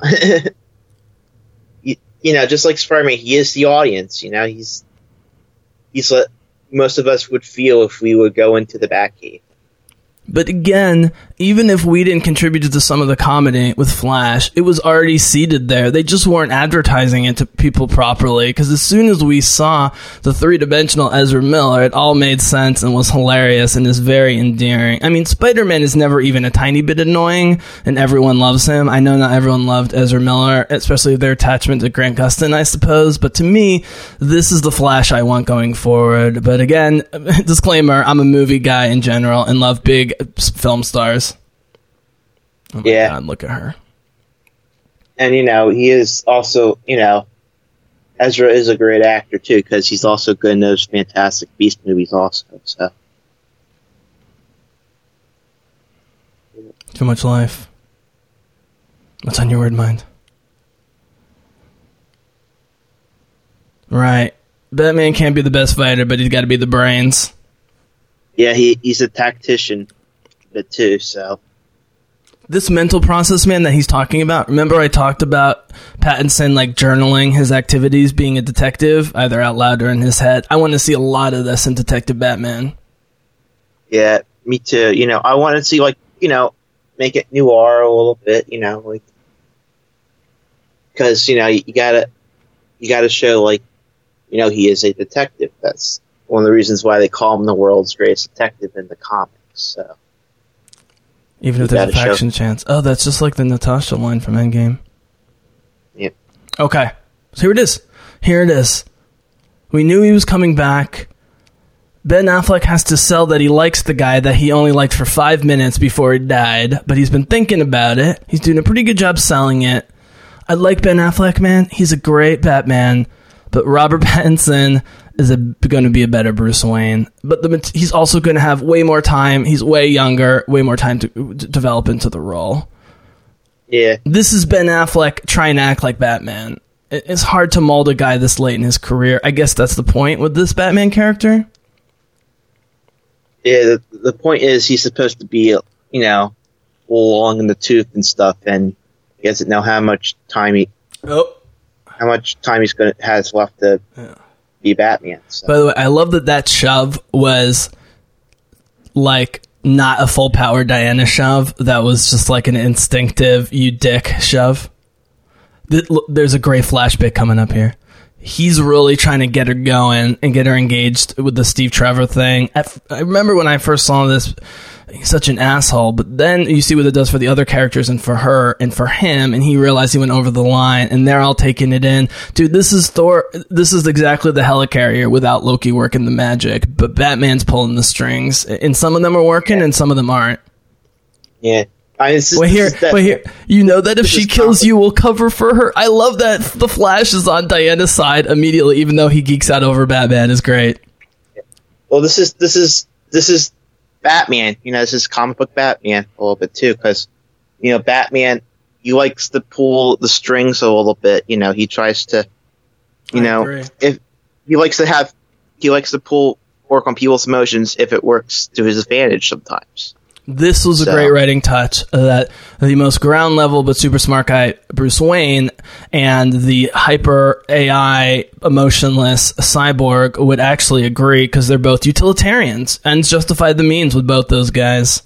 Diana's a bit more idealistic. Aquaman doesn't know what's going on. Flash is too young to really understand. I, I love this dynamic. It's not as classic as the spinning camera with, you know, Loki working the magic and the helicarrier, but it does a nice job uh, of doing a new version of it. And again, this is praise for me. I love the Avengers movies. They're my favorite Marvel movies for the most part. I love the team ups. Don't mess with the formula, especially when you're getting the team together. And, uh, you know, I pretty much every complaint I have, other than a few editing changes, again, with a little bit more backstory with the characters. But dude, I have to say, with this short runtime, and we've only got about 45 minutes left, unbelievably, which is from like minute 15 to minute like 45. There's some weirdness in flipping between the characters and the early recruiting. But once they start getting together, it's a pretty solid ride from here to the end. I, I got to admit. And that's part of why I left this movie with such a happy feeling, to be honest. If, if the last hour is great and the team stuff comes together, dude, let me put it this way. They have much better chemistry than they should, given lack of screen time for the most part of most of these characters together and all the chaos in the movie. I think they have great team chemistry. So I just threw a lot out there, but it's the middle of the movie. I wanted to just get those ideas going. How do you feel about the team chemistry and bringing the team together here? I mean, it, it works. It, it it really does work. It worked. For, I guess what I'm asking is, did it work for you on first viewing? It continues to work. Oh, this is great. I mean, this is the best slow scene of the Yeah, movie. Yeah, it worked. It worked. It worked on first movie. Yeah, I could. This is one of the reasons I think this was.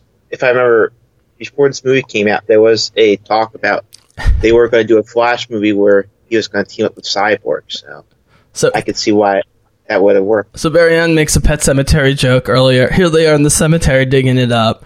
Uh, You know, Cyborg's acting like he, he doesn't care and he's just do, doing what he's got to do. Oh yeah, the fist bump.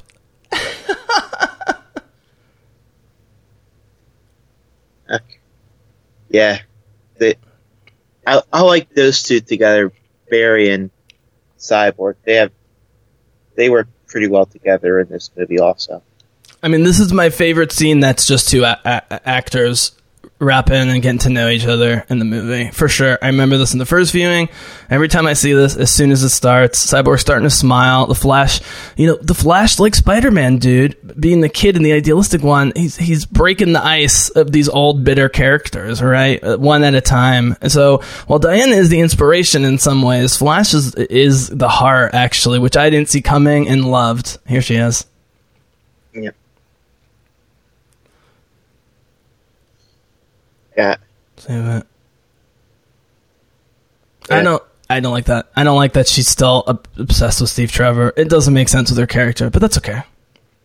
Well, I think she's just pissed off at Batman. That's all it is right now. So Well, the only explanation for so much Chris Pine in Wonder Woman 1984 is that the, the, the um, one of the bad guys is doing mind stuff with her. I forget what his name is. Um, uh, Doctor Doctor something. yeah, the guy from The Mandalorian, whose name I always Pedro Pascal. Um, Yeah. so it's being, it's being hypothesized that she's having hallucinations about Steve Trevor. Him coming back to life would would suck. I'll be honest, even though I love Chris Pine, but it would explain why she's still hung up here in 2017. Yeah, it could be that, or it could be, you know, or it could be Martian Manhunter. Who knows what it could be? So we got a little bit of the uh, Hans Zimmer Man of Steel theme going around here, and that's all we're going to get of that theme. Because that is the old Superman. So that once he comes back, we will get the old uh, John Williams theme, which indicates the Reaper of Superman, I guess. From- From a nerd standpoint, I have zero problems with the whole bringing back of Superman. I, I, I don't care how long it takes. I don't care all the weirdness about it, that it can even happen, that they think it can happen. I, I am cool with all of it. It's just Yeah. a shame in an hour and 50 minute long movie that, you know, th- this wouldn't had to take um, because once this happens and we have the vision, I mean, he comes out just like the vision. He bursts out. He looks threatening. Now in this, he actually starts taking them on briefly before he realizes what's going on, and then he has to have a moment with Lois. And the next thing you know, boom, it's the final twenty minutes of the movie. Um, but from a nerd standpoint, I have zero problem with this. I was just thrilled to see Cavill as the Cavill I've always wanted, and uh, uh, you know he's going to have to combine that with the Man of Steel Cavill and The Witcher because The Witcher's sort of between those two characters. Yeah, and I'm hoping if the, you know, I'm hoping they will do eventually a, or certainly a movie down the line with him. If it's directed by J.J. Abrams or someone else, who knows? But I'm hoping. So we're going to have a Flash tap into the Speed Force here to try to work on the mother box to wake up Superman here. And I really like how they do the uh, the speed effect in this movie compared to I mean, part of why it. I love Flash and Cyborg is they're so colorful. I mean, even Diana and Aquaman are way less colorful than they should be in their costumes, but the Flash and Cyborg add so much color. yeah. Not a good look to give Wonder Woman less clothing and make it less colorful. That, I'll just leave it at that. Yeah. But who, ca- who cares? It's fucking Gal Gadot. She's a legend already. Oh, yeah, baby. There you Barry go. Allen. Fastest man alive. So, and here we go. He opens his eyes just like Vision there. And he doesn't need Candice Patton or a thousand people on Team Flash. Oh, shots fired, CW. Yeah, he doesn't need Killer Frost to revive. Or a whole season about Iris West. Dying. Not her fault, by the way. So here we go. We're here at uh, Heroes Park now. So that's So cast your mind back to Ultron. They're arguing as they create the vision. No one knows what's going to happen. Thor ultimately is the final touch with the lightning. He pops out naked, and it looks like he's going to take them all on. And then he just sort of flies off to the side, gets centered. This they play out. But you know what? They had to. They made such a big deal about him dying and coming back. I fully support this. And the fact Yeah. that Superman is a quote unquote villain for two minutes, but you get the comparative power shot stuff with the hero stuff. I am I am all about this. Honestly, I was so in the movie at this point when I was watching it. I, I'm not gonna lie. Yep. Yeah. Oh, cool. Yeah. He's not yeah, so alright. yeah, we got we got some of the X-ray vision stuff that was happening a little bit in the Man of Steel movie. We'll call back back to us. Back to that. So See, Jason Momoa was funny, and when they let him be sort of openly dumb and lovable and funny is when he's best. Oh, yeah, they do. He he gets he gets to be a little bit like that in Aquaman a bit too. Ray Fisher level of difficulty with this costume and role is so high, so impressive. Yeah, it's it's so good because most of that is CG, so he has to you know pretend that his arm is flipping out. No, it's not really there. Probably grabbing a tennis ball or something. Kal-El.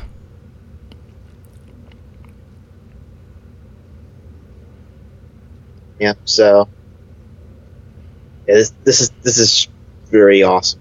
This is one of my favorite So- fights in the movie. you know, Diana, being a self aware goddess of her own, s- sort of understands the psychology of what's going on, as does Arthur. Oh, yeah. Look out, uh, Arthur, a little bit too easy. Well, they're not, they're just not, they're testing their powers. You know, this is the Iron Man Cap Thor thing. At the lasso. And look, I've been very open that my biggest problem with Civil War and what keeps it from being an all time great movie is the airport battle is just an exercise of good guys punching each other with no stakes. This has stakes and a reason for good guys to punch each other. She's using the lasso, but she's trying to reason with him. And. I mean, So you got all three here now trying to and here comes Look, the, guys. here comes the running.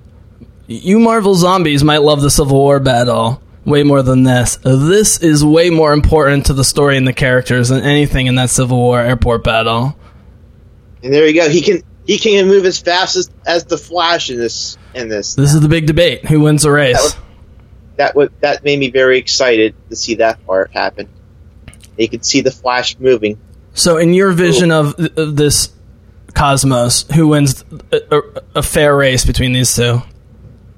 I would at, at this at this stage of Barry Allen probably be Superman, but you know with more experience he probably would be able to if when he taps because I think he's just starting to tap into the speed force. I think. I think Barry Allen will always win short distances. Superman will crush him over more than a few miles. Yeah. Although according to DC, as of Yeah. last last month, they said the that Superman is faster, but I don't want to know who's faster. I just want my headcanon is usually in the comics is the so. And there's Gal Gadot fleeing the Superman, please don't make me hurt you.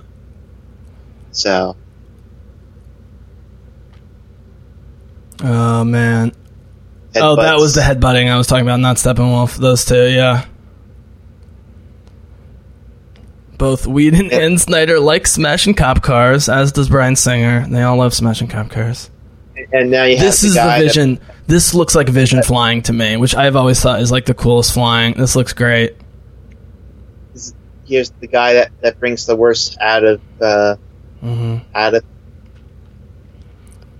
And dude, this is so interesting because this is him being like, "You should have left me dead. This is unnatural." Which his character Geralt as the Witcher in The Witcher is constantly trying to put people to rest who have died unnaturally and have come back. So him channeling that with this Superman is very dark. But look, up. That's why you need. Amy Adams. yeah. I didn't meant, I notice that that in a good way. Alfred drove Lois there. He's Nick Fury, man. He's fucking Nick Fury. Yeah. It's unclear to me why Nick Fury and Cobie Smulders are still doing stuff in the Avengers. Whatever. I'm still surprised. Uh, yeah, I'm still surprised Nick Fury is still in the Avengers movies yet, but that's for another day.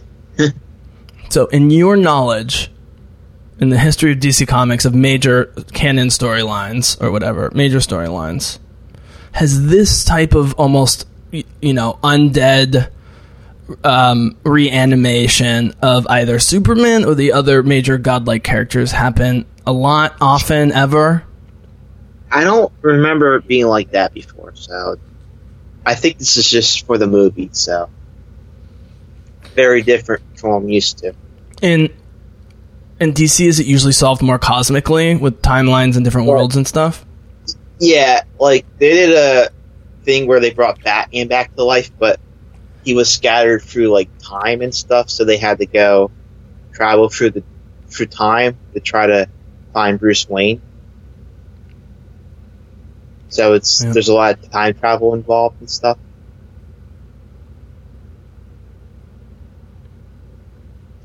Yeah, Yeah. I look, man. Another reason I love the epic superhero team up movies, and I include the main Star Wars movies. Um, you got a big baddie, and you know, every, you know, people different powers got to team up, different backgrounds, whatever, come together, bring the team together, which is it can't just be a three act structure. It has to be a non traditional, non traditional five plus act structure. Ultron has like six or seven, which I love. But it was too much for some people. This has, I think, five, but they actually flow together well because it- they slide. Like, let's put it this way: Ultron is very clearly divided between the action scenes and the drama scenes, and you either like that or you don't. What made Avengers great was there was like a tenseness throughout the whole, you know, movie. And uh, like I've been saying, once you get 45 minutes into this and still here with the tension, you know, you just the team work together but keep having reasons to be tense and then you can slide between the different acts? Does that make sense without the the, the, the people noticing? Because you're so focused on like do they like each other? Do they hate each other? They're they gonna kill each other? They're they gonna work together? Like yeah. Yeah. So, so now you got tension between Cyborg and uh, Aquaman, who, as you as you as you as we both say, is kind of being a jerk. So keep the little merman away from me. Yeah. So Cyborg falls for Wonder Woman's charm. I mean, look, I've talked about this on like D and D podcasts and Star Wars Marvel comparisons, but like Wonder Woman, like Princess Leia, they have like an area effect spell for you fantasy nerds. Anyone who's a good person who enters their orbit immediately starts wanting to be better human beings because they just exude charisma and goodness, and you can see it here with all the characters, other than maybe Aquaman, who she has to lasso. yeah, she, yeah, Aquaman in this group is if we're going like if this is a mo- mother, if there's like a mother and fathers, she's definitely the mother of the group. So it's really too bad they can't bring Thor in here, this universe, or vice versa, and have the Scandinavians versus the Atlanteans versus the Themyscirans would be amazing. different different companies, those two won't play along.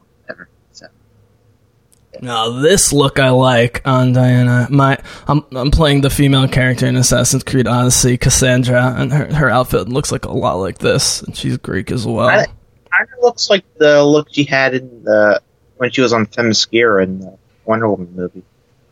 Kind of. But it's her lounge. It's her lounge outfit. You know, it's got sort of the flowing robe. The arm bracers always look great. Yeah. So this is this is him telling telling telling uh you know Diana that he that he can't he can't he's realized he can't be doing bat he can't be Batman you know for and for a while. Yeah he's starting to slow down and stuff so. Leading to get people killed. Mm hmm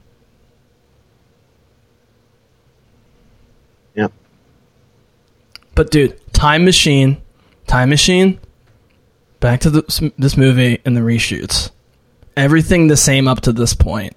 Maybe even to the end of this movie.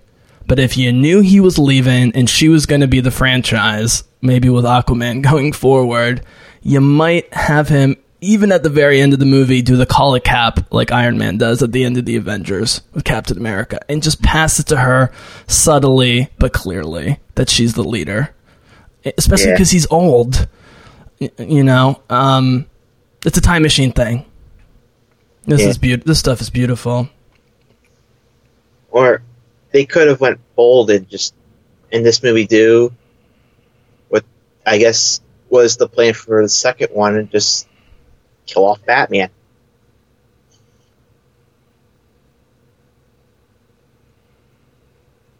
So, of all the girlfriends that are mostly there to support the male superheroes, first of all, Amy Adams is spectacular and been nominated for Oscars and stuff. But she's the most important in general, and especially here. She brings him back to life. He wants to go. He wants to be dead Uh, You know, I mean, she rehumanizes him, but in a meta way, Amy Adams slash Lois Lane is the bridge to smiley truth, justice, hope, freedom, and love Superman that you have to admit, man, as as a DC guy, we wanted to see this version of Henry Cavill as Superman, right? Even if you liked Man of Steel's weird vision, like at some point, I wanted. I'll speak for myself. I right here, starting right here, here till the end of the movie, and then he starts having fun with the teammates, and he's smiling, making jokes at them. I'm like, this is amazing.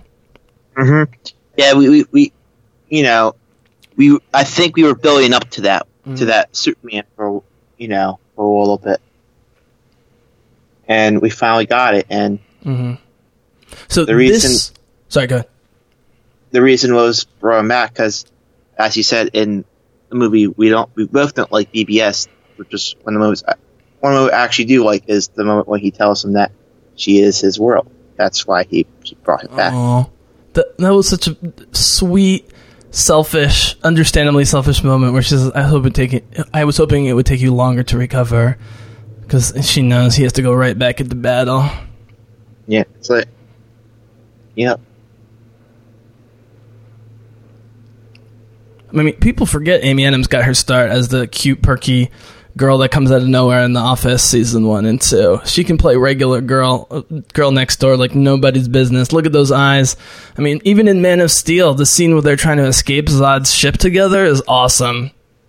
Yeah. Man of Steel has. I, I like Man of Steel actually more than most because I'm not hung up on the Superman thing. But after seeing Superman at the end of this movie, the very beginning and then the ends, oh, and you needed mom. This was great. It was the one-two punch of Lois and mom.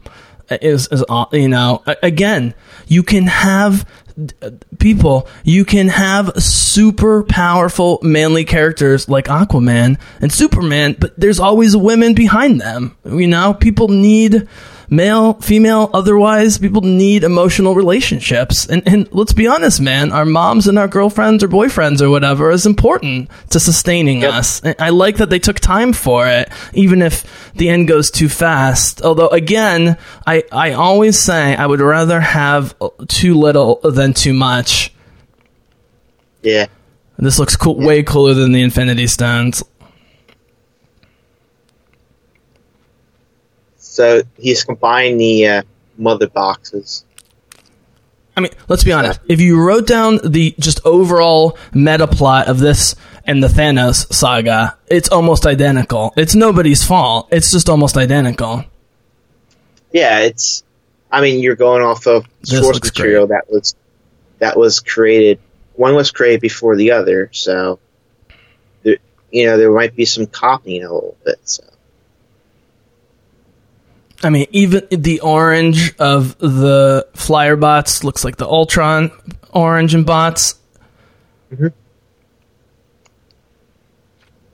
and I love that part where his voice sounds like disoriented a little bit because he's probably hacking into some internet browser or something like that. Who knows?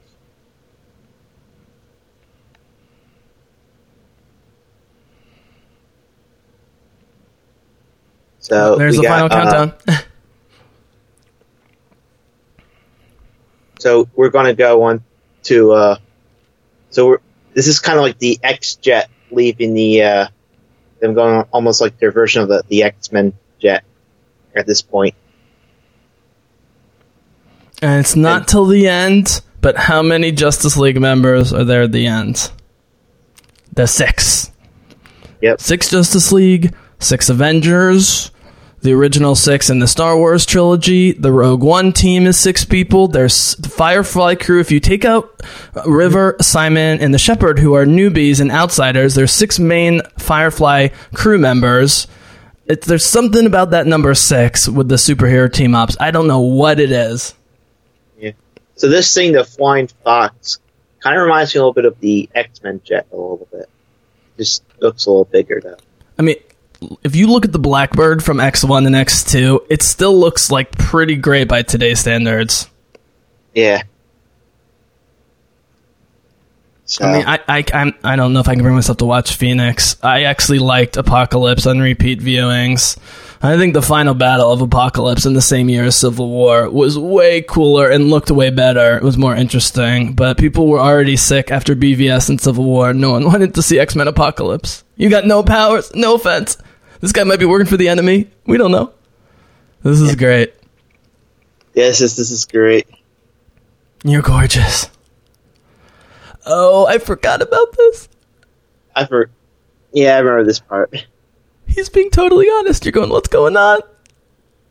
And then they they see what's happening. So This is great. This is like Hulk grag- grabbing Loki by the foot. yeah, That's it. That's all they needed. That's all they needed. They ne- he's actually a good guy deep down, and she made it happen. And now she's smiling at him. I mean, that's the thing. Once once Diana uh, turns her smile on you, if you were a good person at all, yeah, And the thing is, dude, again, with young Batman, who's even, uh, you know, a few years younger than Gal Gadot, it would make sense, even in the con- new continuity, for Wonder Woman to be the leader of the Justice League. They just didn't know. They didn't know how much was, things were going to change in the year or two after this. So I can't fault them. This looked great. and then you had a you had your little bit of a Spider-Man quip there from Barry Allen Uh, all right, you ready for my DC Comics commercial here? First of all, this is awesome. I don't love Doctor Strange. I don't love Guardians of the Galaxy. I don't love the more cosmic Thor. I don't love Captain Marvel. I don't love Ant Man. DC, for me, visually and like philosophically or whatever, does cosmic stuff. When they do it well, they do it way better. They combine the mythical, the AI, the Flash stuff, but then the Superman and the Green Lantern. I love the Batverse, and you know how pumped I am. We've been talking about it nonstop. I want to see them go super cosmic in DC because I think this looks way better to me and more appealing than all the fireworks of Guardians of the Galaxy 2, which I just hated. This is awesome. yeah yeah Batman looks kind of like uh, what's his name from Watchmen, the Night Owl, I think it was.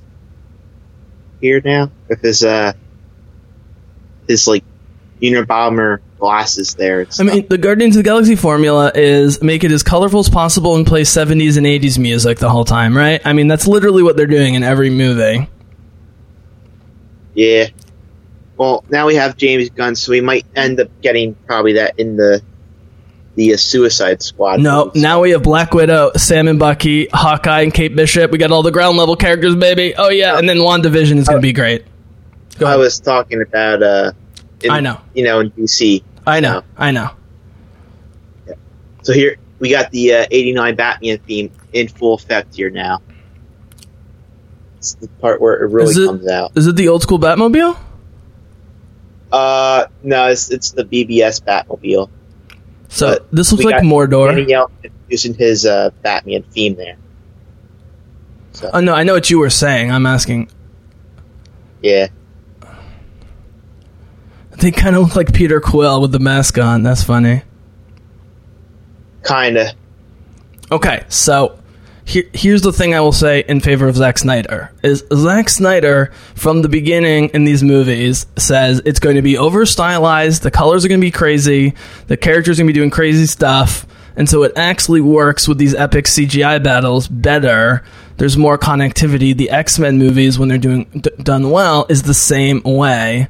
Marvel's trying to bring like overly colorful, but then make it realistic at the same time. I actually prefer this vision of just like go all out crazy. Yeah, just. I mean, these are comic books; they're not real. So you know, you just you just make it. I always feel if you make it real like crazy, you know, it will look real cool. So, which I think is is what they're doing now with you know Aquaman, Shazam, because those movies uh, are not at all realistic. They are crazy, you know, a little, little bit over the top, yes, but you know, again, they're comic books. Uh, they can be like that. Oh yeah, baby. Look, Steppenwolf looks fine. If anything, there should have been more, a little bit more Steppenwolf. but who cares? Like with the Ronan, it's just to get the ass kicking going. Maybe it's just me, but I would have liked at least maybe like a maybe a scene with they should have showed like maybe flashback. Oh, here we go, the- baby. And this is another thing, me being an X Men guy, is in this short time, these guys learn to use their powers together. It's, yeah! Yeah. So you got Surfer Bro Aquaman.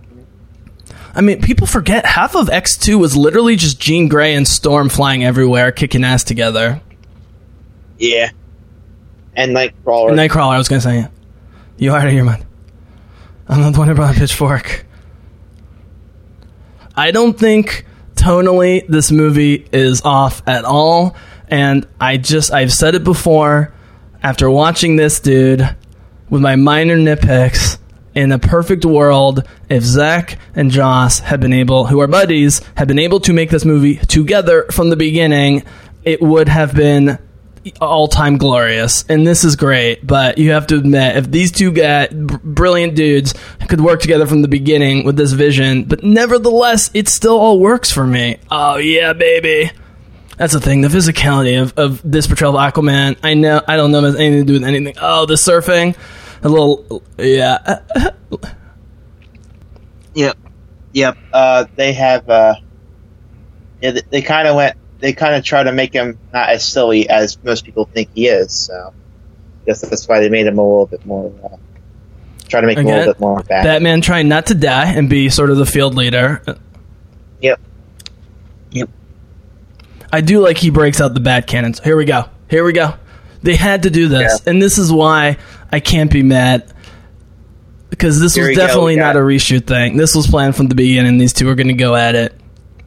Well, you know, you you got to. You got to have the. You got to have the. Uh, the new god versus the old god. I mean, that's just something you got to do. Of course, you got, you know, Cyborg and their Cyborg and Flash team up again. So those those two work well together.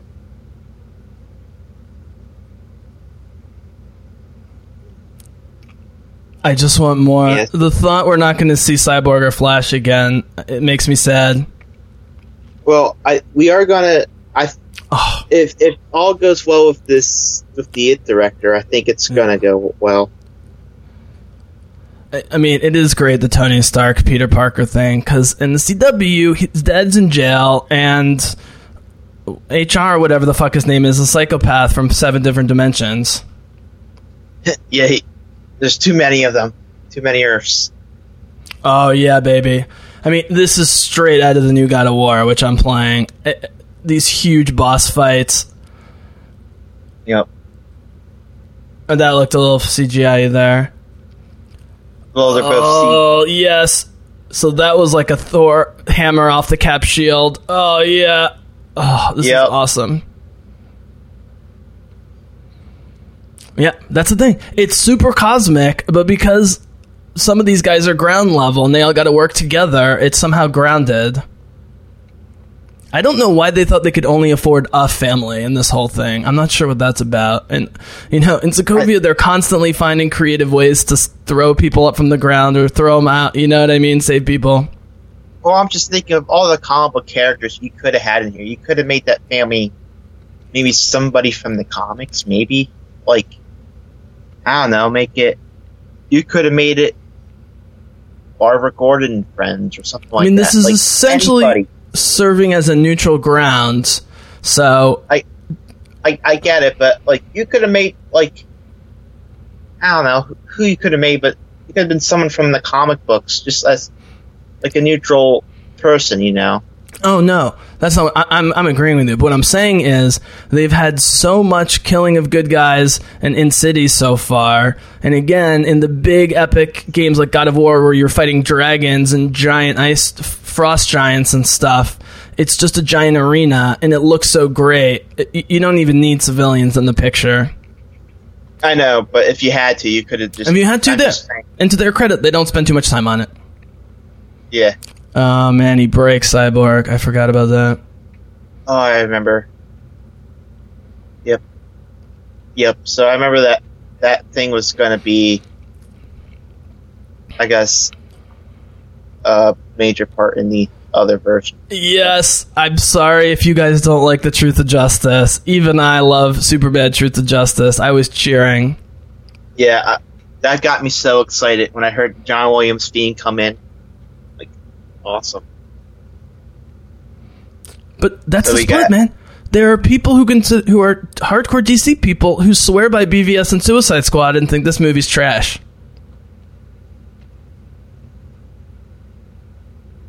And that that looked amazing. That pose there. I mean, you remember what the talk coming out of Wonder Woman and this was was immediately everyone's like, "Get Patty Jenkins on Man of Steel too." and I remember being like, "I would love that, but she's got Wonder Woman two, three, four, and five to do first, and other projects." I remember the, the talk after this was people wanted Patty Jenkins to do Justice League.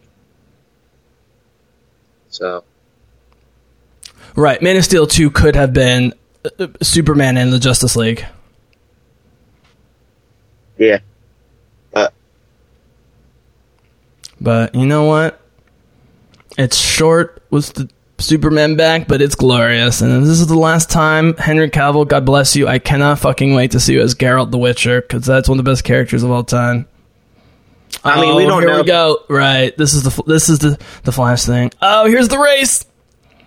Yeah, I don't know if this is his last time or not, but you know, if it is, you know, he had a good run. So that's about say. This is like Sokovia Iron Man flies the family out in the bathtub. that didn't work. Yep. Oh, that's great. He's showing off. The house. this is kind of like Legolas and Gimli a little bit. Dostoevsky.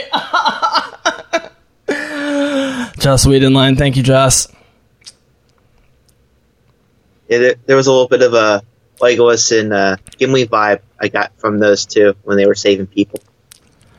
I mean, Zack Snyder fans out there, God bless you. But if if you don't think Joss was doing everything possible to honor and just expand and finish what we what Zack started with his vision, it's still eighty percent, seventy percent Zack's movie.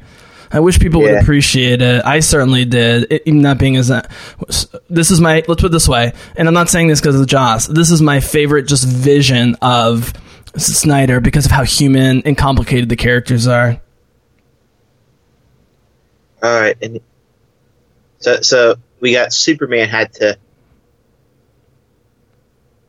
Superman and Cyborg teaming up to That was a cute little line. I really like being alive. yeah.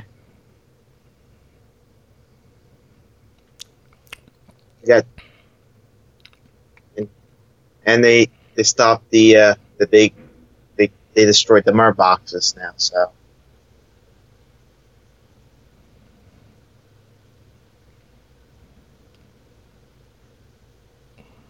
So,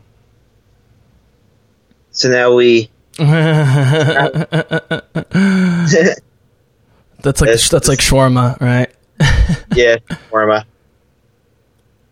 I don't understand the physics on my toaster. Children. Yep, she's the oldest. Yeah. Yeah, Well, maybe. Oh no. I don't, I don't know, poor Barry. like, you gotta give it to Ezra. He he really sells beat, getting beat up a lot. I mean, look, Guardians of the Galaxy 1 is one of my favorite movies. I really don't like Guardians 2. This crew has better chemistry, in my opinion, on screen dramatically than the Guardians do. It's much different movies, but after Guardians 2, I don't need to see more Guardians movies. I really want to see more with these people, even though we're not going to. Oh, yeah, the frost against Yeah. the fire. Oh, here we go. Oh, you needed to do this. The straight up Wonder Woman shot. Oh. Boom. Like, I, I think you could still get these people just, you know, you could always put in, like, Robert Pattinson's Batman instead of Ben Affleck. Well, if I mean, they if- play their cards right, the only one not there is, is Affleck That's what I said. and and, and uh, Superman. Unfortunately, Yeah, well- but the Flash is in play. Cyborg should be in play. We know Diana and Arthur. Yeah, but I'm saying you could always, you know, trade out Affleck for Pattinson if they want to do another one. And just like in every Avengers movie, conveniently getting all the bad guys out at once. Because as Joss Whedon said, we'd have to make five movies about cleanup duty. Well, and then you can always, uh, you know, you can always, they could always do, uh, Booyah. Oh, there's the booyah. And there's the fist bump. And everyone's was waiting for that line. But look at Diana. Uh, Diana's the leader. It's so obvious. Yep. I mean, it, it's a Tony. That's the thing. Her and Batman should be like Tony Stark and Cap. She's Cap, and Batman's Tony Stark. That's that's what how it should be. And and Aquaman's Thor. I mean, that's the three. Yeah. I can't see the if- mustache. I don't know what people are complaining about. I mean, Henry Cavill's one of those guys. Has so much facial hair. He probably has to shave six times a day, anyways. Yeah, I, don't- I don't I don't see it like other people were pointing out. Like, oh, I see it. I'm like, I don't see it. You know what though? Yeah. You know what this is? You know what this one family is? Rather than What have a whole city you're trying to save, this is the save one person. That's actually a I never realized that. I'm getting chills saying that. The save the one family is so important. Is exactly a mirror from the beginning when Batman says to Barry, "Save one person." Okay. Beautiful. It's beautiful. I think that's how I interpret it. I just undid a mistake. I mean, this is so, this is like the Defenders, dude. I mean, after JJ one and Daredevil one and two, and you see the Defenders, and you're like, they have so much chemistry. Let's see more, and then everything fell apart in Netflix. Yeah. And again, there, the main four or five with Colleen Wing, you know, and Claire, they all had amazing chemistry too. But things happen. I can't believe they got Billy Crudup for this small role. God bless him. Yeah. I well, he's supposed to be in the Flash movie whenever they make it. So. So Job, job. and now they have they have Barry now in where he's supposed to be in the comics, forensic scientist at Central City. So Billy Crudup looking like Joaquin Phoenix or something. Amy Adams in the power suit. Ow, ow! Yep. Okay, man. So based on my reaction to this and you getting to know me in our podcast, you think I will like Aquaman? Uh possibly. Okay. Yeah. Fi- I'm I'm 50-50 on. I have it rented for 30 days. I got it cheap, so I'm going to start it. Here we go. Alright. Yep. Diana Room for more. Big round table, room for more. And maybe one of those people might end up being Shazam, hoping. I mean, If the thing is, against all odds, man, they actually make this feel like a family in under two hours with all the crap coming into this. It's amazing. Yep. The Avengers, got the, Aven- sorry, oh, there Avengers don't. logo. We go got the Cyborg's logo there, so there we go. One of the reasons I love Ultron is they don't really start feeling like a family until they start hanging out and going through stuff in Ultron. Here, they've already established it by the end of this movie. Oh, there's Central City or whatever it's called. Yep. There's yep, Central City, Flash. Who's that? Selina Kyle? I don't know. So we got there's Wonder Woman I mean, getting out of the shadows. There's Gordon. Oh, there's the bat signal. Single. So I would have had Gal Gadot do this final part. Um, not that I don't love Amy Adams, but it would have been a nice mirror of things we've seen in this movie and past movies. here we go. We finally get our first shirt rip from Henry Cavill. It's the Neo moment. Get some Rage Against Yep. the Machine. Superman thing. Yep, there we go. That's a great, entertaining comic book movie. Honestly, I mean, Yeah. I, I only have four th- things in my entire document I didn't like, and most of them are, almost irrelevant. The awkward introduction to Momoa, but it's supposed to be tense. They needed the one guy that you kind of don't like. And actually, the fact that they were so confident with Momoa and the Aquaman property, and they didn't want to overexpose him, was actually a smart move. It's the same reason why Black Panther and Carol Danvers are not in that much of the final Avengers movies, because they're going to be so big going forward, you don't want to overexpose them. And the comparison here, man, and thank you for doing that. Great job. Um, is you know. I love Brie Larson as Captain Marvel. I haven't liked her portrayal a ton because Captain Marvel in the comics is much more emotive. That's what sort of I was asking you. Wait, Yep, here, here, here's Uh, the first post credit scene. Just the race. So we have the race that everyone likes to see: Flash versus Superman. We're never gonna. I really like the armored suit look more than the uh, uh, CW spandex thing. Yeah, well, I think they're gonna. I don't know if they're gonna go with this costume or a different costume in the. Uh, this is where you can see the mustache. This is the one part. This is it. Uh, I I still can't see it. I can't see it. I feel stung by that. I get to tell everyone. Deal. Yep.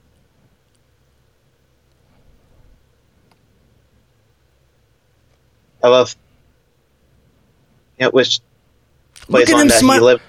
Look, That plays on the line that Batman said he lived. DC Comics but- learned from this. If you hadn't waited till the last 20 minutes of your final Henry Cavill performance and had him smiling, you would have put butts in the seats. We put, I mean, Henry Cavill smiling as Superman talking about truth and justice and making jokes is great. Yep. So now we have the uh, come together music.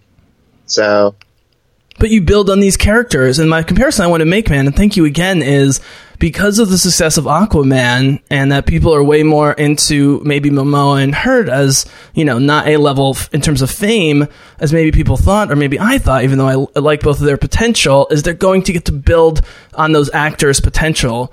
Heard's going to get better. Momoa's going to get better, you know. But whereas Cavill, I think, was already good and just wasn't being fully utilized with his charisma and smile until this movie. It would have been nice to see him, you know, evolve. But on the other hand, it, my Thor comparison was it will be nice to see as Thor's opening up and becoming looser and more honest with himself and other people. It'll be interesting to see if Aquaman goes through that through that journey. So they have pieces. Shazam, people loved Wonder Woman. I mean, people cannot wait for. Um, and so, like I said at the beginning, man, the future is, is bright. Um, I just wish more people liked this movie. Let's put it this way: I don't really care about the legacy of this movie. It just makes me sad that more people didn't like it because for me, there's so much to like. But again, as someone who likes all the Avengers movies at the top of my list, maybe I'm biased when it comes to these superhero team up stuff. You go ahead. yeah, this is a good movie. You know, I, just don't understand the hate hate for as much because you know it's it's fun. When I came out of this movie, I had a big smile on my face and I got excited.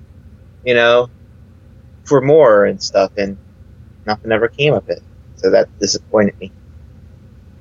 All right, So- brother. Well, I really appreciate you doing this. I'm going to give you uh, final thought. We did a nice little intro. Um, uh, maybe we'll tack on a little bit more uh, later. I just want to make sure I, I, I get this file saved of the important stuff. Um, and so I want to give you final thought about this movie, where DC's at. We've talked tons about Batman and the Batverse. We're very excited. We know, at least in the near future, Wonder Woman and Aquaman should kill it as long as they keep James Wan and Patty Jenkins, uh, you know, doing the direction and those actors, right? I mean, uh, they're proven to be the case. And let's let's be honest.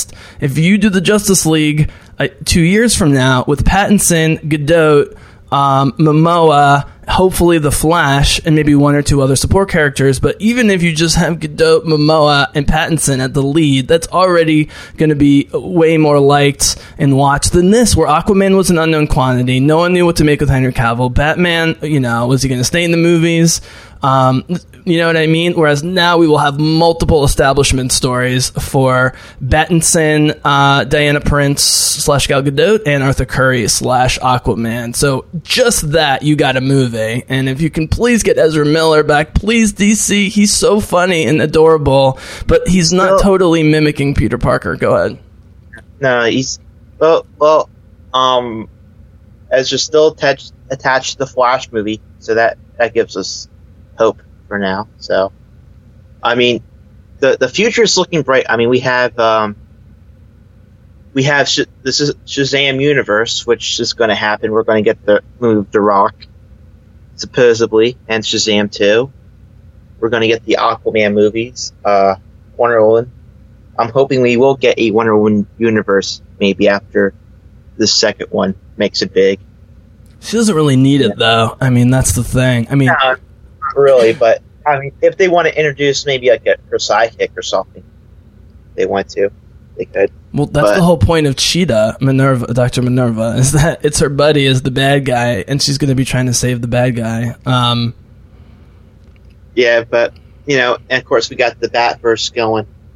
Oh yeah, we'll talk plenty about the Batverse. Do you agree with me Yep. though that at some point DC has so many great cosmic properties that's not just the Green Lantern Corps that they could work into this stuff? You know what I mean? Yeah, yeah, well, we're gonna get we're gonna get Green Lantern Corps. Right now we have Ava DuVernay and Tom King working on the New Gods, which it sounds like which Oh, there is a know- stinger at the end of this.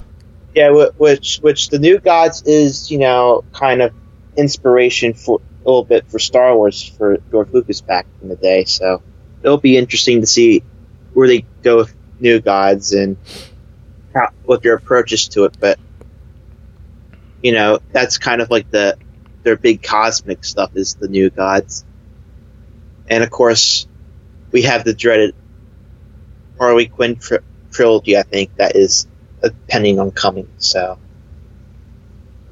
we have, and we have a new Suicide Squad movie. So I think the future is looking bright for DC. I just hope that whether Birds of Prey and Suicide Squad are successful or not, that the primary success is based on the Batverse on one hand and the mythical slash cosmic on the other, with Wonder Woman, Aquaman, and then some more cosmic stuff. That's what I Yeah. want. The really ground level and the really crazy gods and cosmic stuff, not Harley Quinn. I'm sick of Harley Quinn. It's I've seen Margot Robbie in a ton of movies. She's brilliant. Harley Quinn is by far my least favorite Margot Robbie character. Um, but as we've talked about, maybe James Gunn will do an interesting spin on it, and maybe he'll bring in some more cosmic stuff because he is James Gunn. Yeah. Well, you know, we are getting we are getting some DC cosmic, like I said, with the new gods. So, which is Fourth World. You know, they have the new gods, and you have Apokolips. Mm-hmm. You have the All Father. Darkseid is is reported to be in it. So, so you know, I can't wait for the Thanos and Darkseid comparisons once that movie comes out. Mm-hmm. so we're about to get a stinger really quickly. If the problem with Yeah. BVS was that they needed to do a second Man of Steel and a Batman movie before BVS, then the problem with this is again we didn't have another Man of Steel and a Batman movie. We just had the Wonder Woman movie, and maybe they should have even done the Aquaman movie before the Justice League. But who knows? Again, these are counterfactual, you know. Uh, the questions. It's, there's no answer. They're hypotheticals. There's a stinger coming up. Do you know what it is? I can't remember. I I do. It's a tease for a movie I think we will never. Oh, is this the Death of Robin thing? No, this is this is the this is the cameo of Lex Luthor. Ah, God. and a Deathstroke that I was excited for that never that so far has not have something. But they keep they keep putting out rumors that apparently Gareth Evans was interested in doing a Deathstroke movie with Joe Manganiello, so that mm-hmm. has me excited. I mean, look, the Lex Luthor disaster was not Jesse Eisenberg's fault. Again, that comes from the top. He's a great actor. All right, and here starts the second the second post credits. So we're in Arkham Asylum here. So, my current idea for the bad guy situation in Batman 1 is it starts with the Falcones and, and the mafia stuff, and then it turns out that they're trying to bring in someone bigger that they can't control. Um, and that's why he needs to call for teammates ultimately. Yep. And that way we get two sets of villains. So now we have Uh, Deadpool slash Yep. Deathstroke. here got we got Joe Manganiello here as Deathstroke, Friend- and I think he looks I think he looks pretty good as Deathstroke, and you know I was impressed with what I got from him. It's going to be a tough sell. It looks too much like Deadpool, who's everyone's favorite. So No, and I know we have right Deathstroke right now on Titans, so it's a little different from that Deathstroke, and people are loving that Deathstroke. So, and now we're getting a Deathstroke animated show from the CW Seed now with Chiklis voicing him. So, maybe maybe by the, maybe maybe it'll get popular enough that maybe they'll want him in the movies now. Like I said, that looks good. He looks like an old Deathstroke. Should look so. Yeah. I mean, to me, you pair the actor and the role, and you make it work. People forget when Gal Gadot was cast. People were not just down on her because she wasn't famous; they were down on her because they thought she was too skinny to be Wonder Woman. So you cast the personality and the talent, and you build around that. Same with Arthur Curry. Is that people's version of Aquaman? No, but I have a lot of friends who like Aquaman who are cool with the, the this version of the Jason Momoa Aquaman. It's all about talent, you know. Nerds get hung up on the looks and the costumes, but if you don't have the right actors and performances, right, man, it's like, what's the point? Yeah, and, and you know, he, he, I think he, he gave the, I think he did a, a good job with what he could, what he had as Deathstroke. So, I'm ho- I was hoping we could get more from him eventually, uh-huh. because the after this, the rumor was he was supposed to be in the Batman movie as the main villain. So, and now that is what we now we have Matt Reeves Batman movie. So I don't think he's going to be anywhere near that at all. So that, would- so. Absolutely. I mean, again, James Wan got on lockdown. Patty Jenkins got on lockdown. Matt Reeves will have it on lockdown. They need to let those three minds just keep doing what they're doing and build around that. Um, Yep. And we have uh, Sandberg coming back for Shazam 2, so that's on lockdown. So you know, handing over the reins to um, Margot Robbie because you don't know what you're doing. You have an unknown director with no credits, and Christina Hodson, who hasn't had a lot of great writing credits. And so Margot's actually trying to save them, as I've been trying to say more and more. That's a bad situation. You want great directors like Reeves, Wan, and, and Jenkins, and that's clearly where they're going. And God bless it, man. I mean, this whole DC experiment could have totally failed, but because of the charisma of Gal Gadot and J- and Jason Momoa and Amber Heard and a couple other people, but specifically those three, and then the excitement over the new Matt Reeves project and the overall positive reaction to Pattinson, they have more than saved it. It's actually accelerated. Um, it's moving faster than I thought maybe it would with, with the whole Affleck situation and what's happening with Cavill and blah blah blah blah blah. I, I just I we got to get a Flash movie that's somewhere between Shazam and Aquaman, right? It doesn't have to be a three hundred million dollar movie. yeah, we're gonna we're gonna get one. I mean, they have Muschietti, which made him them a lot of money with the It movies, so he he probably they're probably going to give him free reign on the Flash movie. So I think with, with Ed Miller, my theory about the quitting of the director is we'll do a couple thoughts and wrap up. Um, uh, really quickly, man, thanks again. And, and by the way, in our next DC podcast, when I have more time to think about this, have have listened to the commentary a bunch, gone through my notes.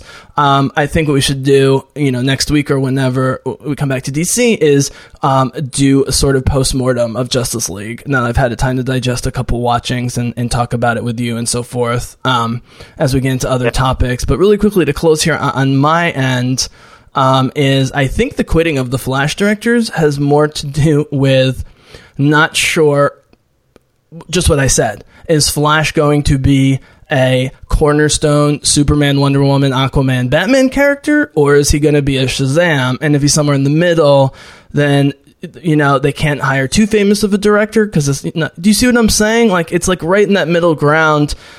I guess what I'm saying is it has more to do with DC getting their house in order. And look, if Batman, if Wonder Woman kills and Aquaman 2 kills and Batman 2021 kills, their house will be in order and they get any director they want. So that's what they have to focus on. I wonder if it's because they're trying to write him too much like Spider Man, but he's not Spider Man, he's the Flash. So that's why some of them are leaving. Or trying to make him maybe make him a bit too dark and serious, but they're saying no, he's not that. I So mean, I wanted some of that. I love, love Tom Holland. I especially love him in Civil War and the team up movies. I have not loved his solo movies. And I gotta be honest, man, my final thought to wrap it back to the stuff we always talk about. I thought he was outacted, not on purpose, but he was outacted by Zendaya in Far From Home. I mean, even with the limited ass kicking she did. Now, again, as I've talked about, you know, women hit their stride much earlier than men age wise, and they're both the same age. So the fact that Zendaya is already getting great and, you know, the co lead in Dune uh, and so forth, and Holland's already great, I just think Holland still has a ways to go. Um, Ezra Miller is only a few years older than Holland, but I think you could do a more complicated portrayal for sure than what we've got from Spider Man, who's kind of a one note character. I mean, I love Spider Man Peter Parker with Tom Holland, but I think his Uncharted performance will ultimately be more dimensional if it's done right than Spider Man. Um, so I, if, if they're having trouble, maybe it's a writer situation because Ezra Miller can definitely act his face off. He, he converted me immediately in this movie, which is not something I can say about most actors I've never seen before, even veteran actors. So that's my final thought. I want to get the Flash movie. So your final thought, and we're going to sign out for now. Yep. Yeah. So the future is is high for DC. I It is. I'm I'm very I'm looking forward to obviously the Batverse. So I'm looking forward to Shazam and Wonder Woman. Aquaman, eh, all right on because not not the biggest fan of that that first movie, but I'm hoping maybe the sequel will be a lot better and hold me a little bit more. Um, I'm interested to see what Ava DuVernay is going to do with New Gods. You know, she's she, you know, uh, she's very vocal on social media and stuff. So it'll be interesting what she can put into that into this New Gods movie. So, and obviously, I'm excited for that verse. So, you know, the future is high, and I can't wait to see what we get.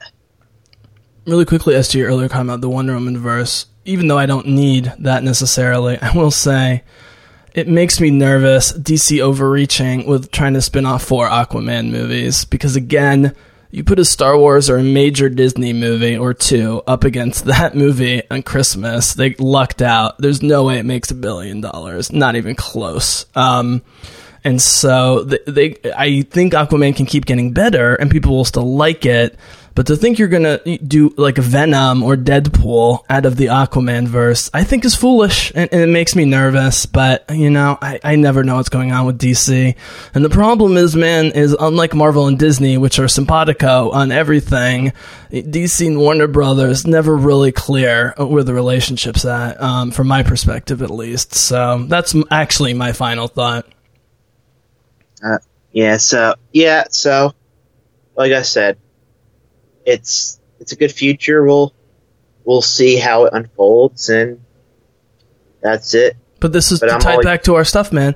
This is why the Batverse needs to be done right with young, amazing actors who are committed for a long time. Because if Wonder Woman does a trilogy and it's great, and then Gal and Patty move on, and Aquaman maybe does great with the Aquaman verse, maybe it's split, you know, it does okay or even well, that's not going to last forever. But as we've been talking about, man, Pattinson as the oldest, and you get people in their 20s as Selina Kyle, Barbara Gordon, um, uh, Dick Grayson, you know, and so forth, and the villains. By the way, man, having uh, read or reread uh, Batgirl Burnside, Son of Penguin, that was really the idea I was having. Was not the Penguin, but the really good-looking. Uh, spoiled but kind of brilliant and suave son of Penguin, who actually has great physical, almost sexual chemistry with Barbara Gordon. She's attracted to him even while she's like casing him, you know. Um, and like that was that was what I was trying to communicate that whole time. Uh, having read the comic, I was like, oh yeah, son of Penguin. She's actually saving the Penguin from his son in that in that comic. So. Um, uh, but you know what I'm saying though? Like, get that ground level stuff going, and everything else you'll figure out the cosmic stuff. Yeah, yeah, yeah. Well, I mean, I mean, I don't think. I mean, the Ava DuVernay is not even dated yet, so. But we have a date for the Batman, so it's supposed to come out before that. So we'll get the ground level stuff, and eventually we'll get the uh, the crazy the crazy fourth world stuff with new gods down the line, probably. I mean, Batman's Batman. Batman's the, the, main thing. So if you nailed the director, check. Nailed the actor, we think. But dude, here's the thing, man. We know about Batgirl and the you know Robin or Nightwing down the road or whatever. We know the potential of the Batverse. Most people are just pumped to get a new Batman and a great director like Matt Reeves. That's what that's what we were saying. Is like you give people that, and then halfway through the movie, you get a cool Robin and Batgirl and some other young characters, Selina Kyle. People are like, oh my god, like this is you know this is so much more, even though we got in the Dark Knight, you know what I mean? Which is not what the Dark Knight was about. That's what that's what's going to distinguish this run, I think, of Batman movies is more of the sort of organic Batverse that you've been talking about from the beginning, and I've been wanting. Um, but talking with you about it is like crystallized a lot a lot clearer in my mind. Yeah. So, yeah. So, like I said, we'll we'll, we'll see what happens, and that's my final thought. And my stinger, Hailee Steinfeld, I love you. I can't wait for Dickinson November 1st. I'm thrilled they're releasing all 10 episodes of Dickinson on November 1st as a binge show, so I can binge it for free and watch all of it on November 1st. But, darling, by November 2nd or 3rd, I want to see the purple and black with the bow and arrow on you. We got to get you as Kate Bishop. I mean, it's Marvel has so much excitement. Got to lock it in. Renner posting on her Instagram and stuff is just cock teasing me. It's got to happen, man. Right? You said you you feel really sure it's happening. it's they're not announced it, but I feel it's a done deal. And and I know you want her as Batgirl, but you got her as Kate Bishop and maybe No, no, no. I'm I'm I'm I'm completely sold on this because I love Hawkeye. I think Renner's a great, amazing actor and is the perfect father figure for her. And making her the cooler Hawkeye, who's actually a leader of the Avengers going forward with Peter Parker and you know Carol Danvers and so forth, is is just awesome. So, and, and by the way, you know, just like Tom Holland hasn't explored his full potential, Marvel needs some complicated young actors and actresses like Hailee Steinfeld to bring a little bit more dimensionality. And the fact that she's a ground level character like Hawkeye and Natasha is perfect. But you know what I mean? Like to make the characters actually have a little bit more depth. Um, I, I think we need some more characters like that. Um, and so it'll be interesting to see. It'll be very interesting to see. Um, and the other interesting thing to see, man, is if DC starts to try and do TV to film to TV to film stuff like Marvel's already doing and Star Wars will probably start doing. It doesn't seem like DC's planning on that anytime soon, which is fine. Uh, I don't think they're doing that anytime at all. They want to probably keep the TV stuff separate from the movie stuff. So Awesome. Awesome. Well, thank you again, man. This was great. Uh, can't wait to have you back next time. Um, uh, my brain is fried, so I don't even know what to tease. But Bizzlecast listeners, yeah, well, I'll, I'll, I'll, I'll tease some stuff. So next time we're probably going to be talking about the rumor of the, uh, you know, what what we know of the Batman game that's supposed to be coming out, like we said last time, Mhm. and we might actually talk about some Marvel stuff because I want to talk about with you this uh, this Marvel VR thing that I, I saw recently. So maybe you may know know some things that I don't. VR is one of those things. As a video game aficionado, I can talk a lot about the tech and big picture stuff, and even what I've heard. I'm not interested in VR at this point, and probably would make me sick in its current form. But it's no doubt the future, and if Marvel's doing it, you know they're going investing a lot into it. So that is interesting. Yeah, so we'll probably talk a bunch about some video game stuff next week because, you know, we haven't done a video game conversation yet, so it'll be fun to do that. Absolutely, absolutely. I would love to, by the way. Um, it doesn't have to be anytime super soon necessarily, because WandaVision and Strange isn't happening for a while. But uh, you know, I- I've had my House of M prediction. uh, You know, the moment they bought Fox and I saw Deadpool two, I'm like, oh, they're doing House of M for sure. Messiah Complex with the Scarlet Witch. Um, I know you're not necessarily the biggest X Men guy, but you are well read and know this stuff all around. So that would be a cool Marvel prediction podcast for the future. Is how are they going to work in the X Men, um, specifically with the Scarlet Witch and what we've seen with Deadpool and so forth. But that will have to wait for next time. We will continue to post stuff online, including this great commentary. Um, thank you, uh, Jason Jimbo Ritter. This was super fun. I really like this movie, and in fact, I think I'm going to rewatch this movie more frequently than maybe I thought before. I've already seen it twice in 24 hours, and I'm not sick of it. So, um, but the first thing I'm doing is going to play God of War and do in a video game exactly what they did in the end of that movie, basically. Uh, so uh, I'm excited to talk video games with you, man, for sure. All right, I, I, I, I'm excited too. So Awesome. Well, thank you, Mr. Ritter. Thank you, Bizzlecast. Audience We'll be coming back at you soon with more DC, Marvel, Star Wars, and all sorts of other stuff. Got a surprise, totally non Disney, DC, Marvel um, uh, a commentary with Simi that you might not be expecting, but it is rated R and it's a classic. Uh, so I'll just tease that because it's nice to take a break from this stuff as much as I love it. And got some other stuff going on. Alistair coming back on. Jenny Geek Girl is going to come on and talk about why, why, why can't Star Wars fans just shut up and be more patient? But um, that that's a that's a whole nother topic. And so we got more stuff coming at you. And thanks again, Mr. Ritter. Thanks, Bizzlecast listeners. May the force be with you. But for now, the Bizzlecast is out.